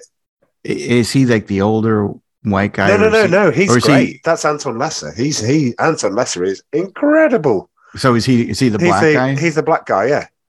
Well, I liked him. you know, oh, I, he's just his range. But this is the whole thing, though. Nothing there. This is the first time I'm seeing him, and I think that maybe, you know, that's an issue that you might have is that you know him from yeah, weaker stuff that yeah, he's yeah. done. I'll get that. Yeah, yeah. It's possible, but I but was. Still, you I, can't look at this performance and think that's that's a solid performance. It no, looks like I, he's really nervous, like he's just walked onto the set and been given I, the lines. I don't feel that way. I and that's what I was going to talk about too. Is the diversity in this series? I think is great. It's handled well. You, you know, like it doesn't feel forced. Like where, again, I don't know if you saw any of Obi Wan you, no. Did you see any? You didn't see, you know, that that character Reva. Uh, oh, I heard about the controversy that they, they do the same thing with every series. They set it up before an episode's even done, and then say if the fans don't like this, it's because they're all racist. And yeah, it, eh, they, they they did that with Obi Wan, so I'm out. I, I don't need. It's not for me. No, but what they did is they they elevated her. Like their whole idea was to introduce her in the middle of the series, not to make her the star of the character, but there you can tell their goal was to make a spin-off series with this character and that she was going to be bad, but because you know, and I feel because of her gender and her race, they had to make it that she was going to be redeemed to become a hero at the end. And again, she was going to get her spin-off character, but they made her too perfect. They did not make her look like one of the uh, inquisitors where they could have applied makeup. And, you know, like you said, it's like a, we had a complaint that, well, we don't like the characters. Like, well, then you're racist, you know? I mean, there yeah. were some actual racists that did say some derogatory terms that they probably, you know, they definitely should not have said. They're just idiots. And who knows if they're kids or whatever, but they're, they're just stupid. And you, you shouldn't say that. But you don't, what Disney does that's wrong is that they'll focus on them and then they're like, look at what was said. What kind of world do we live in? Yeah. And then like they try to make them out to be like uh, spiritual um, caregivers of you know this person and that we're defending her because we we are not racist but our problem was again that they were they were pushing diversity and inclusiveness in Obi-Wan but it just didn't work because it was forced it, it was like she they they did not want her to be like the other characters that she was with. They wanted her to stand out, you know, like where again she she did not wear makeup. Um, she looked like she was very humanoid, and none of the Inquisitors were humanoid. They were all like pale and they had red eyes or whatever the hell. Um, but they did not want to hide, you know, her race or her gender. And she just looked like somebody that you would see walking down the street, uh, you know, some block in America. And it it just didn't work. This doesn't feel like that. Andor feels like when, whenever you you meet, you know, a person of color or someone of of uh, you know a different gender, it just feels like they fit in there. I mean, I I I, I feel for all the characters. Um, again, nothing feels forced in it at all. And, yeah. and and I wish that they can learn something from this by watching it. And and again, I, what's what's the name of that character? Um, what is was it? I, I I might be getting this. It, she's uh she's Dedra Meero. Oh, Denise um, Gough. Yeah. Yeah. Yeah, and she's great. She's it's, it's a great it's a great performance. No, she is she she is pretty good. Hmm. Was she the one that uh, was the one saying that? Yeah, she, no, she did say that. You know, since I have to deal with the fact that I'm rising in the empire and I'm a woman and that's holding me back, my gender is holding me back. They did address that, but they addressed it properly. You know, yes. I felt like like like they did, Joe, in Rogue One uh, six years ago when Rogue One was, uh, came out. You know, there's look at look at the makeup at Rogue One. It's just a good story. I know we disagree on that. I know you don't like it in the same way that I do, and and but that's that's when you're not when it all works and you're not being gone being dragged you know metaphorically you know to it and say look look at this like this like what like what our message is. When it's just done and you put diversity in there and everyone has a particular role. Look at Rogue One. Anybody that walks into Rogue One knows what the ending is. They all die. Yeah. Right. You, you you must know that as a Star Wars as a Star Wars fan, even a cursory Star Wars fan, they all die. because that's what has to happen. Great. But it's made up of all of these people. Bodhi, I know I, I do like Bodhi Rook. I think it's a good character in the film he's he he's got his part to play. You know, Diego Luna, he's got his part to play. Cassian Andor, Jyn so she's got everyone's got their role to play, and it's just so well done. And you don't notice. Wait a minute, the only white guys here are the people that came in the in uh, uh, in the transport with them. They're actually the soldiers, and you're like, I did. Didn't even. Well, no, you're just like so. You know, it's not like you suddenly go, well, I, I, don't think there's much representation in there. I didn't bother me because the story was good and they weren't ramming it down your throat, and it works. Do you not think the same? Do you not think the same as me that somewhere a whiteboard three years or two years ago, where they wrote Andor on it and said, right, so how are we going to make a good series? Well, I don't know what what what worked in Star Wars. Well, we, we built our own sets. We wrote a good story we had loads of Brits in there with different accents. We had Scottish people. We had all sorts of things. You know, we had, you know, uh, okay, well, let's start with those bullet points, shall we? And let's start building from there. If it ain't broke, no need to fix it. Just use it again. Yeah, I, I do feel, I strongly feel that the empire should be represented by the British because uh, it seems like well, it seems like they were. Oh, you're chucking part. your tea in the harbour again, Joe. Is it really? No, but I just think from the original trilogy, it seems like yeah, yeah, yeah the majority, okay. if not all of them, were were British. I mean, even James Earl Jones with his voice for Darth Vader, I thought he was British back then. You know, right. I, I, had no idea he was an American actor. Uh, I had no idea he was a black actor. You know, when I when I had seen him, hmm. but again, he fits perfectly um, you know, and, and, he was chosen, you know, not because of you know his his race or his gender, it's because he was the best. He yeah. had the best voice for that character. And, and again, I, I don't have much complaints about the series other than the fact. Uh, all right, here's, here's another one. I you know I don't like Cassian Andor. I I just think Diego Luna is boring. He's just so boring. Joe. I, no, but I no, not as an actor. I think he's a very good actor, but I, I just think when he plays Cassian Andor, he's just very refined, um, emotionless, quiet. But you know what? I, I was talking to Dan about this.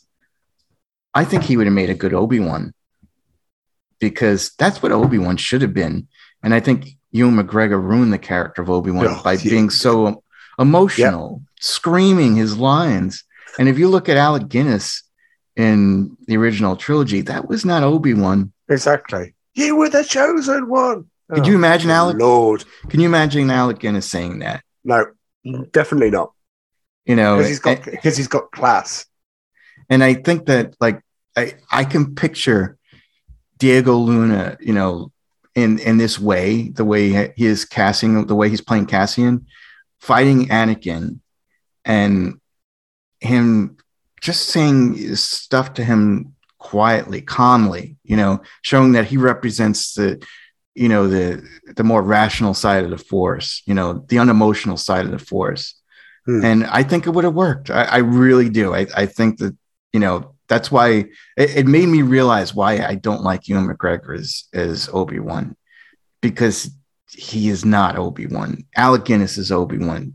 You know, if you're a Jedi, you should be in control of your emotions all the time. Hmm.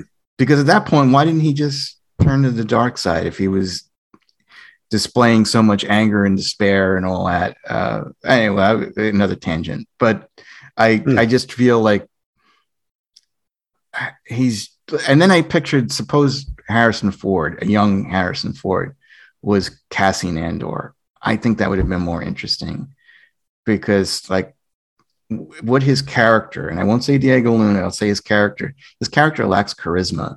You know, it's, you know, he- he's just. But he's like the silent assassin. It's like I guess he is, but you know, he's, he's just yeah. That's not everyone can be Harrison Ford. Not everyone. You know, it's like the school playground in the seventies. Not everyone I- can be can be Han Solo. You know, somebody has to be. Uh, but sometimes it works. Sometimes it works. Sometimes like like John Wick, he's kind of like that, like where he's very quiet, Hmm. he's very refined, but we all love him. But I just don't like Cassian Andor. I just feel like he's just a boring character. Anyway, you know. Hmm. Uh, but I but I do like the series. I I, I like where it's going, and I, and I. Uh, but like I said, it, it drags at times. I, I wish they uh, would kind of speed it up a bit um, but maybe they will. It's 12 episodes. Uh, so we've got four, so we have some time yet. I And wouldn't and then say the next series is going to be three episodes for every year of his life, Oh, is it? My, yeah, I, I probably read that and I just didn't care. which which strikes me as which strikes me as odd because you know me, Joe. I'm always one of the dates, times, Mhm. years kind of guy. When he when his character dies in Rogue One, he's 26. No, okay. So work it back. What is he supposed to be? 20? 20, 21? Yeah, I mean, I could see him. You know, I mean, he's a young-looking guy. Hmm. I just think he's a complex. Look at the start of Rogue. Let's go to the start of Rogue One. Oh, it starts to tell him about the plans for the Death Star. Leaves that guy for dead. Basically, shoots a stormtrooper. Leaves the guy for dead. What have you done? I can't get out because he's um, he's disabled. He's got a he's got a physical handicap. So Diego Luna goes, well, fine. You can be the fall guy. I've got what I need, and he's gone. He's ruthless. I'm loving seeing coming from that that position to where he ends up there. We are going to have so much fun with this character. Uh, But I'm telling you right now, that would have worked if it was Arnold Schwarzenegger that did that. Like the Terminator, he just What? coldly looked at him and he killed him. He's just like too Oh. soft. I think Cass. I'm sorry. Soft, don't I'd buy- him on my team. I don't. He's just so boring. I don't like him at all. You know, I just don't like the character. Just not His- a fan of his. Look, his his skills, as they pointed out, are stealing and sabotaging. So you know that's what that's what he does. Not necessarily fighting as such. It's subterfuge. It's intelligence, which is why he ends up in the intelligence. You're not going to win me over. You might win, win over The some series, of the I, don't, I don't need to, Joe. The series will win you over. Yeah, I no, think it will a- just keep getting better. like I said, I'm enjoying the series, and you know, and I think he's better in this than he was in Rogue One. You know, but he's still kind of like to the side of his own series, you know? Hmm. Like he even said that he felt it was wrong for them to call the series Andor. I agree with him, you know, because there's so many other characters in this and he does have very little screen time. Like who who's I I don't have his name. That guy Skarsgård from Thor. Stellan Skarsgård from Mamma yeah. Mia. Yeah, oh yeah, Mamma deep, Mia. and Deep Blue Sea. Yes. Um, no, I like his character. I Yeah, thought we were getting too. I thought we were getting too much of him in the MCU, but uh, I like him. He he does a good job. Purpose, his character. direction. He's got. He's. Can you believe it? There's a, there's a there's an old white guy that's that's directing everything and is, you know, doing all of this. Again, you, you don't mention it. It's just a good character. Yeah. You know, the, I mean, Anton Lesser, who plays the the overall leader in the Empire. Come on, man. He that was just a great hit. Mm. The, as soon as he starts talking, hits the ground running. Oh yeah, no, and again, I don't know of that actor, but I Oh, he's in Game good. of Thrones. Over here, he's in The Crown. He's in Wolf Hall. Wolf, Wolf Hall. Uh, he was in Poldark. Um, yeah, he's just a he's just a character actor, Okay, like here Shakespearean. here is remember if you listen to the previous episodes, I said the first three episodes, as far as my woke meter went, it was 0.0. Okay, This is where my woke Mine meter didn't go went up. off. mine, did, Well- mine didn't go up so much. Mine did. It went up to Okay. at least a three Right, in this episode. out of what five or ten? Uh, out of 10. Oh, that's not that's not too bad then. Mon Mothma. So See, I watched this. I, you and I had a conversation about this, and I watched that through the prism of what you'd said, and I didn't see it. Well, first of all, I mean, are you familiar with the politician Nancy Pelosi over? in- Yes. Oh, England? yes. Oh, yes. so, um, I'm trying to think. Well, you know, it's like again, I I should know this. Uh, what is she? I, I I think she's the head of the house. I'm probably gonna get blam blasted if I'm wrong, but I, I, I think she might be the head of the House of Representatives. Um, she's you know, I, guess you could call her like a divisive political. Uh, She doesn't make an awful lot of sense from what we can see over here. Yeah. I mean, I'm not. She rambles a lot. most politicians are idiots, you know, and if they're in it for themselves and like they'll say they're in it for the people as long as you vote for them. And once you vote for them, they're like, we'll see you in another four years. And then they do whatever the hell they want. It's like they don't have to keep any of their promises. Mm. I mean, and that goes for both sides. It's like, I, I'm not saying it's like, oh, well, you know, I mean, I'm conservative. I disagree. No, they're all like that. I mean, and it's just like you kind of, when you vote, you hope you get somebody that doesn't mess things up too much or, you know, does a little of what your, what your values are. Like But- DeSantis. Well, yeah, I mean, I'm not going to endorse him right now, but uh, I, well, I love him. I, I know got you love him. I've got nothing to lose, and you can complain all you like. I don't get a vote. I love him. All right. I've just Um, lost. I've just. I've just. That that, that sound you hear, Joe, is is uh, half the listenership just going. You right. might, might have, you know. Sorry. No, come Uh, back. Come back. We're all friends here. You know. um but what was i saying no but her whole thing it, it's kind of like you see like a lot of her personality is just weird like during covid she uh it's like cnn like or it might not have been cnn but the press uh, is very left leaning and like they will defend the democrats uh the politicians you know and someone had visited her during covid and she had this like twenty thousand refrig twenty thousand dollar refrigerator, uh, like a like a deep freeze freezer and all that, and it was stacked with like really expensive ice cream in there.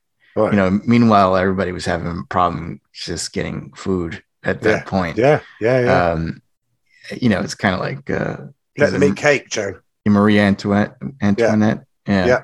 It's similar to that, you know. And then she was telling people that, you know, you have to wear masks, you really can't leave your house. And then she was caught on video getting her hair done at, a beauty salon. I no, remember that. no yes. mask.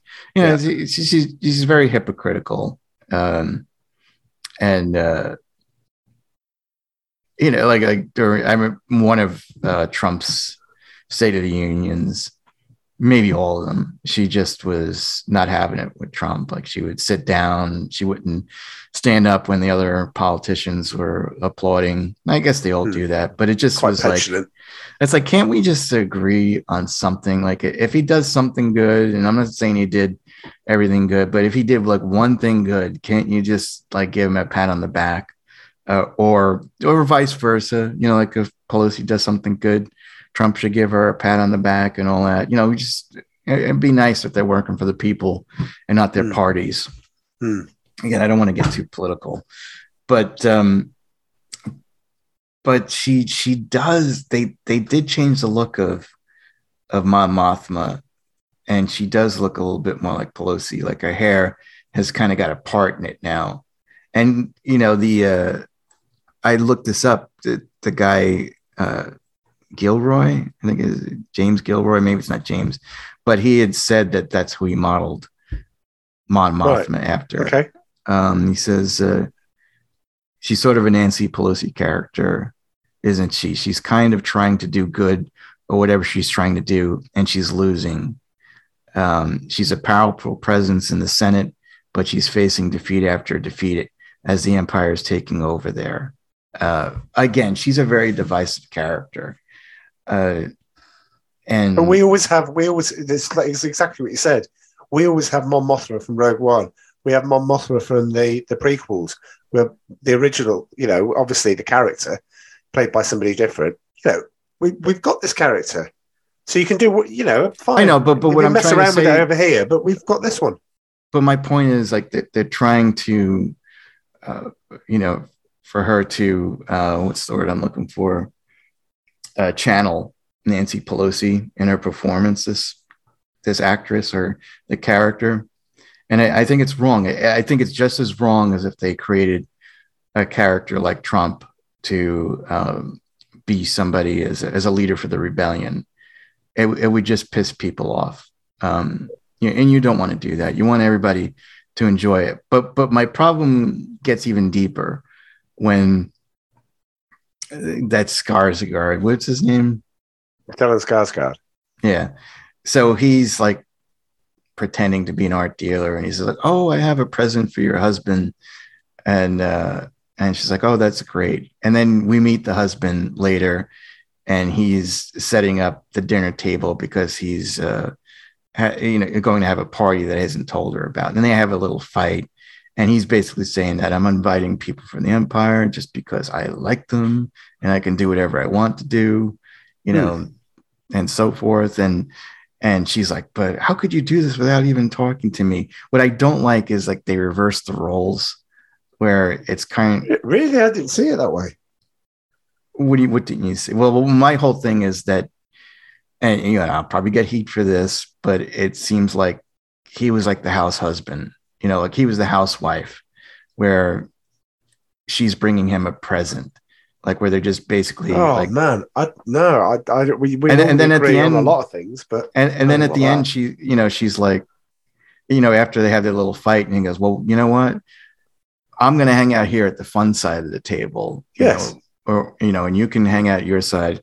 And he goes, "Oh, where's my present?" She goes, "It's going back in the morning." You know, it's something that we would have seen in the 50s, like with I Love Lucy. Like Lucy would do something and Ricky would get pissed off and he was like, you know what, Lucy, this is going back in the morning. And she'd be like, no, Ricky, how could you do this to me? Um, and I just don't like that, you know, that it's, uh, it tur- they, turned me off. No, they pretty much acted like any, any couple that I've seen that, that, you know, after the seven year itch and all this sort of thing, it's kind of like, look, he's in a position where she she is the one that has the most adulation. She has worked her way up. She's she's got there, and and you know he's he has to always play second fiddle to that.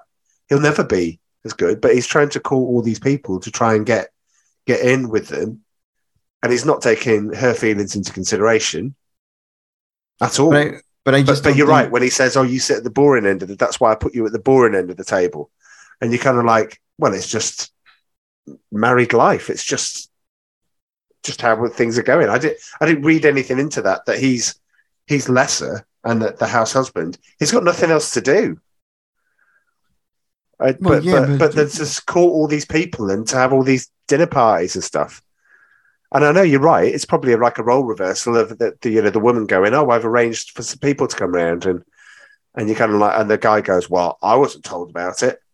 I mean, even the little asides where he goes, "Well, it was in the calendar," you know, it's the fact you didn't read it is you know nothing to do with me, but that's relationships.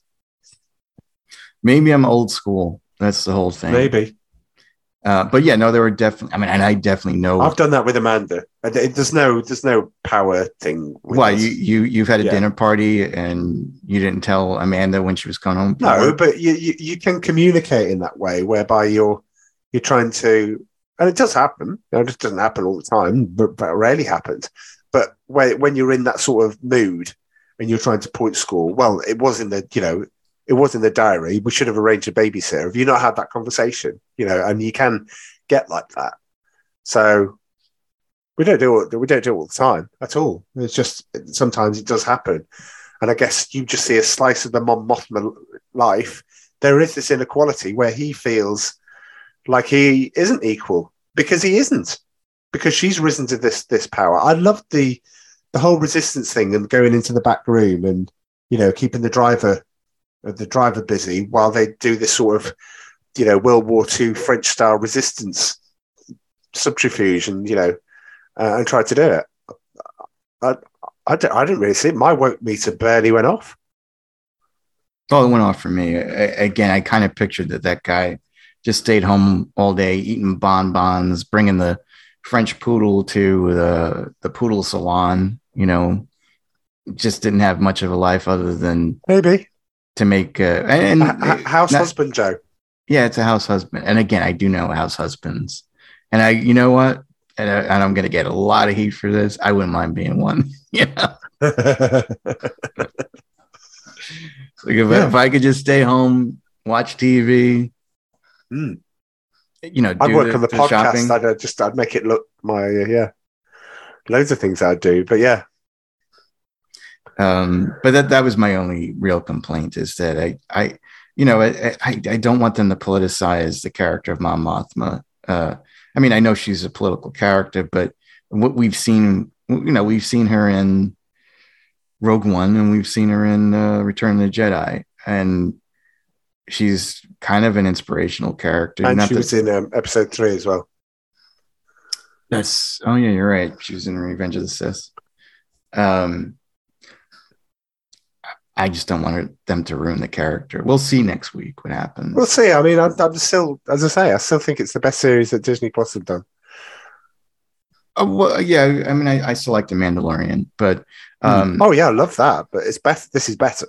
I do look forward to watching it every week. You know, it's Hmm. and I think that's important. Yeah. because I, I I I can't think of another series where see for me, The Boys was like that. I couldn't wait until Yeah. Friday came. Yeah, yeah, yeah. And then like I was like almost counting the hours, and Disney never had anything like that. You Right. know, Nothing to Uh, nothing to spark the imagination. I wouldn't say Andor is that for me, but it's close. You know, it's still, like yeah. it's it's Tuesday, and I'm like, oh, I li- again, I like some of the callbacks because one of the things that I wrote down is that when Stellan Skarsgård is talking to him about rising up and you know doing your duty, and you have a chance to make a name for yourself, I can drop you off somewhere if you want, or you can actually do something with your life and you can you know rebel against it. When he gets to the ragtag Rogue One esque group that, that that he's got to work with. I- don't know if you remember, Jyn Erso makes a speech in Rogue One where she goes, "Make ten men feel like a like a hundred you know fight in that sort of way you know make make amplify your you know what you can do by planting bombs in the right place and make it feel like you know there are many more of you than there actually are. Yeah, I remember that, and it was in the trailer, and I didn't like it. yeah i know I, I i did but it almost feels like a callback when he's with this group. It's like we need to make ourselves better than we are. We need need to have more of a of an impact. So i can't wait to look like to to see how they um execute the the, the plan to steal the empire's empire's uh, gold or payroll sorry and, and like I like I said last week, I just think that some of it is just natural smart writing, like where they reported the death of those two policemen, and like the captain's like, well, they were probably drunk. They were a bunch of dirtbags anyway. Let's just let it go. you know, it's like, Yeah. but sir, should we really do that? It's like, yeah. I mean, I think that was great. I, I never imagined to see writing like that in a, a Disney Plus show. Yeah. So I'll give that person a pat on the back, whoever wrote that, you know. Um, Uh, I, I, I hope it's good. It- it- you know, that it, it gets more interesting and, and I, and I'm happy to that again, all the negative things that we heard from a lot of right leaning sites is not really coming to fruition. You know, it's, well, but it's not even noticing. I'm just looking up on Rotten Tomatoes here. Ninety percent cricket, cricket, crickets, critics. Um, eighty-one percent um, Oh, audience score. oh, that's good. Whereas She-Hulk, eighty-seven percent. Lord, of course, the critics, can't critics? say anything against it. Thirty-six percent. No, I'm one of those 36%, I guess. No, you're one of the others. You're, you're, well, yeah, actually, no, yeah, yeah, you're right. Um, Obi Wan, that what just for completion, eighty-two percent, sixty-four. Yeah. I feel like um, like the producers. I think we've got a hit, Mister De Blasio. Well, what's a Mandalorian? Oh, uh, man, man, Mando. Yeah, talk while you're doing it. And I'm talking, and I'm waiting for Charlie. No, fine. That's all right. No, no. Uh, no, 93, 90, 93, 92. see, that's great. I see, I agree with that. Yeah, absolutely. I, And- I, and- I just prefer this. And we're very early in the stages of this series too. It, it Mm. could get higher, it can get It lower. bump up. Not not Uh, more action scenes. Can I just point out one of the things? When I um I love the old style, love, love, love the old style um graphics on all the electronic equipment. Yeah, I agree. Um, yeah, and I, I remember yep. saying this to you when um, Amanda took me to the Electric Cinema in Birmingham, which is beautiful old cinema, to see Solo. And we're all there on couches, and it's great. And the guy from Blind, uh, the special effects department based in London, said, "Oh, we did all the you know the stuff for Star Wars, and we've we've done all of this." And they showed how they put how they put them together. And it's just fascinating. And I did look up and see whether or not they did the same on this series, and unfortunately they don't but then they have been working on Top Gun Maverick, so you know they're, they're, they're, still very influential. But I love those old style, you know, and it's like when I go back and watch Alien, and I love you know the, all the all the old graphics that they could just Blade Runner stuff like that. Just yeah. I don't need all that fancy stuff. I just need those vector graphics. You know, very simple. Ah, love it, love it. All right, so Oh, there was one other thing. So we, I need a fifty p bet with you. okay. Okay. We are going to see probably in season in season two, K2SO. Is that the bet? No, no, no, no, no. The voice of K2SO is it No. going to be? Wait a minute. No, because we know that they it's an, a reprogrammed Imperial droid. They obviously put some personality in there. Is Hmm. it the B two EMO, his his childhood robot or whatever, his robot, Yeah. or is it Stellan Skarsgård's ship? The voice from there, because both of those sound like K2SO, and both of them kind of talk like that. Well, I'll say um no, I know he's going to be in season 2. K2SO, K2SO which I was kind of surprised he wasn't in season 1, but it's fine that he's not. Yeah. Um but I, I I wasn't at first. I was like you guys are crazy that not to include him. Hmm. But yeah, good for you because so far you're doing good without him. Yeah. Um I will I will take that bet, Charlie. Okay, so you, you because I'm making it. You, which one do you pick? It's one of those. None of the above. How about that want- one? Okay, so I get both of them, and you Yeah, say you can have- something else. You can have both of them. 50p, which is now equivalent in the exchange rate about 50 cents. So it's fine. What do you call 50 cents? Is that a nickel or is that 25? It's two twenty five cent pieces. Two. You don't have a, a name for a fifty cent piece. You there is a fifty cent piece, but it's very rare. What? It- Usually, yeah, Do you well- count everything in twenty fives? yeah. Well, well, you know, all right. Let me explain this. It's like no, we don't. First of all, the the fifty cent piece is is too big to carry around. You know, so What, you have like you need a backpack. I mean, it's a coin. What do you want me to tell you? I mean, I'm just following. Do you, the do you just have ten cent? Do you have a ten cent piece? No, yeah, we have we have a penny, we have a nickel, we have a Right. dime, we have a quarter. What's a you know. dime? A dime is ten cents, Right. And for some reason, it's smaller than the nickel. I don't understand. Okay. You know, um, but no. Again, my mother is here, and she buys everything in cash, which drives me crazy. Oh shit! know? I love I love you, mom. Cash is king. Keep cash going. Yeah, Oh yeah. yeah. I love you, mom. Um, but uh, yeah, so no, we we don't carry fifty percent pieces. We don't carry silver dollars with us. You know, like uh, well, again, we use mostly debit cards, but um, but if there is cash, it's like dollar bills, five dollar, ten dollar, twenty dollars. You know, What about the Benjamins? all about the Benjamins. Yep. You know, and uh, yeah, I love those Benjamins. Oh, I miss the nineties. Yep. Anyway, yes, there we go. Anything else? Going Uh, once, uh, wait, wait, wait, wait. going twice. No, that's about it. done for the Yeah. third time. All right, so let's wrap this one up. So Charlie Oh, I- can. I, I did have one. all right. Did You're you like notice? the, you were like the kid in school.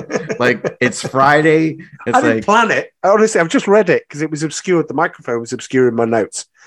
Did you notice in uh, Geek fans? Did you notice in the sales room, Stellan Skarsgård, in the in the actual sales room, not the back, the Starkiller armor from Force Unleashed was in there, no, and I didn't care. and in the back there was a Mandalorian chest armor, I Beskar, Beskar armor. Oh, they Another are. one. Sorry.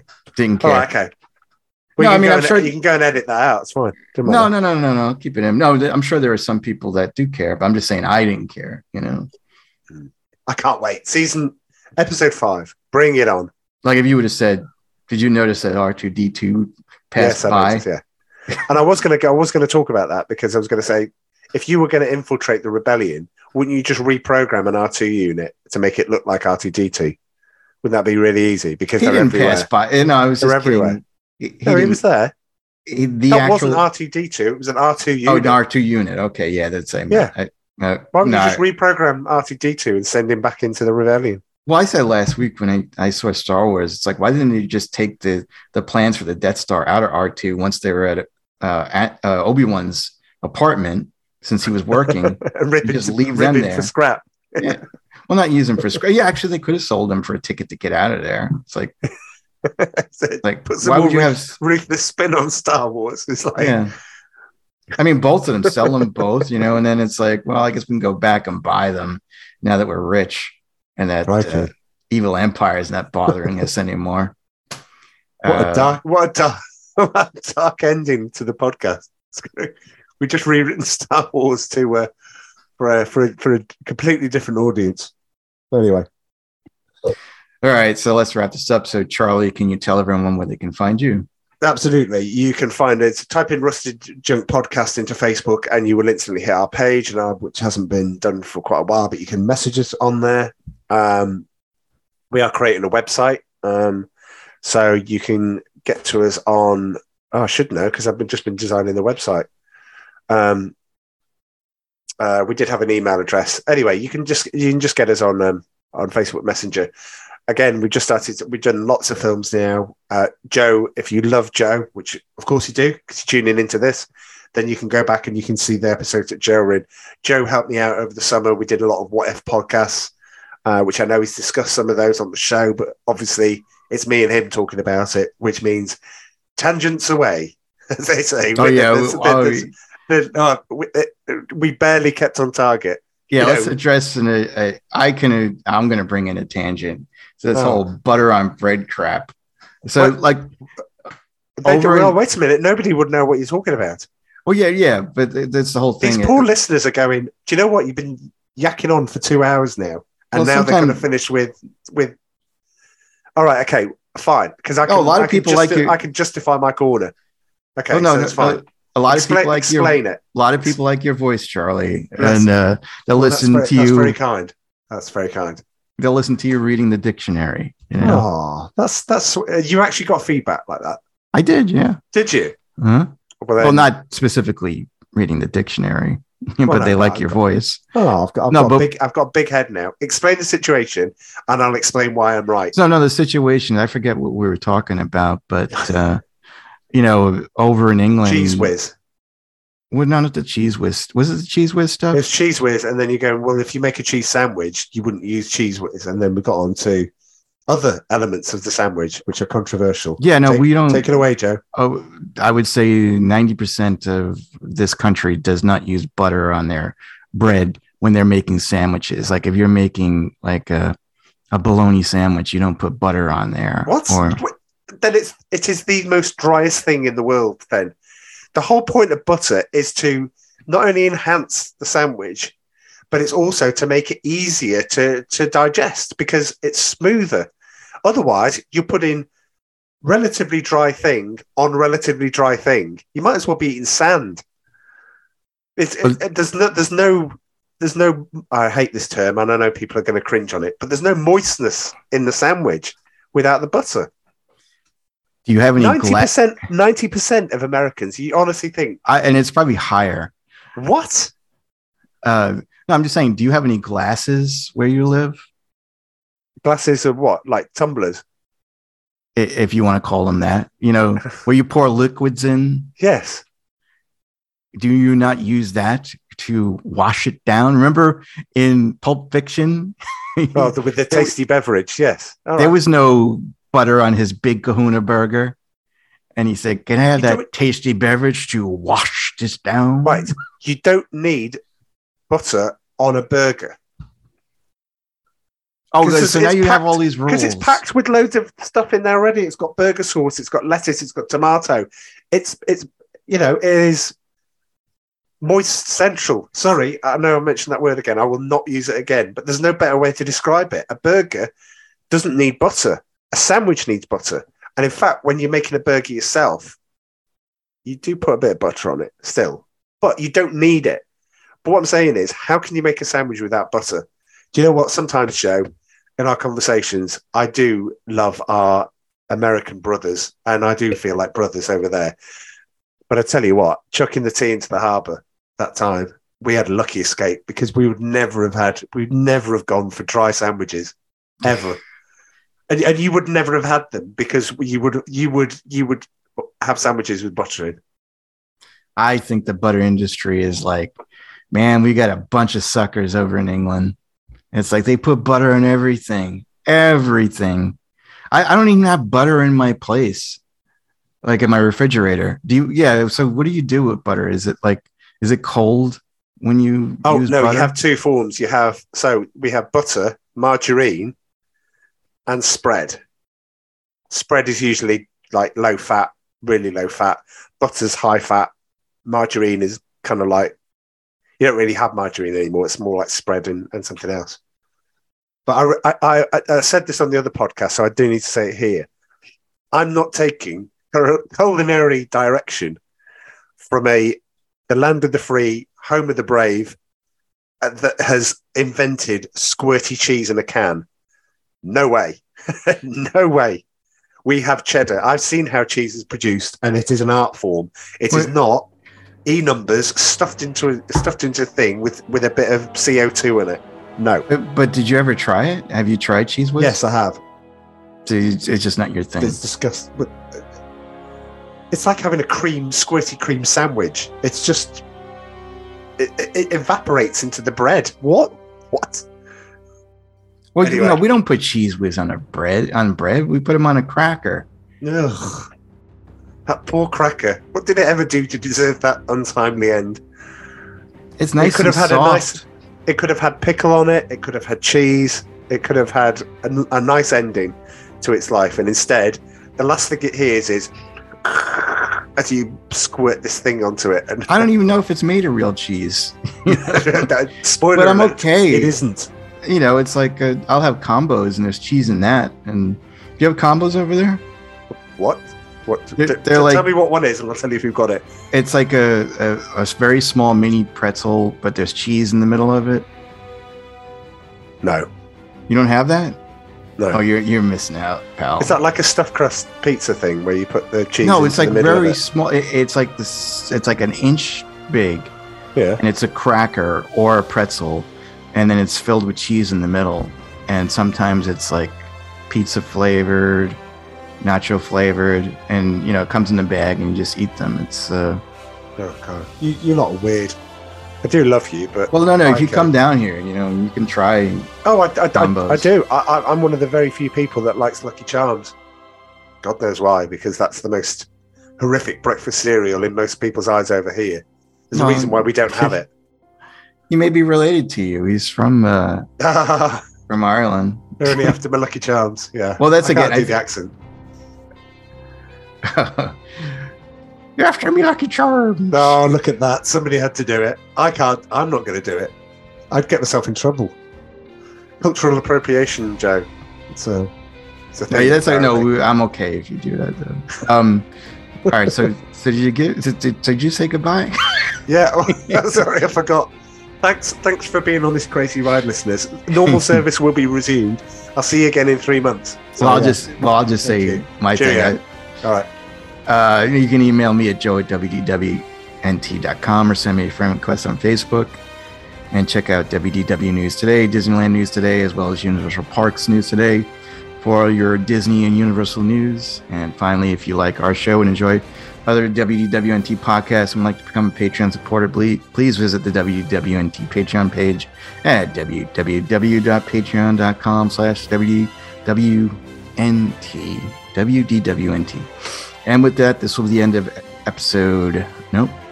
This will be the end of WDWNT Nerd Alert Season 8, Episode 43. So until next time, see you. Bye. See ya. Cheerio.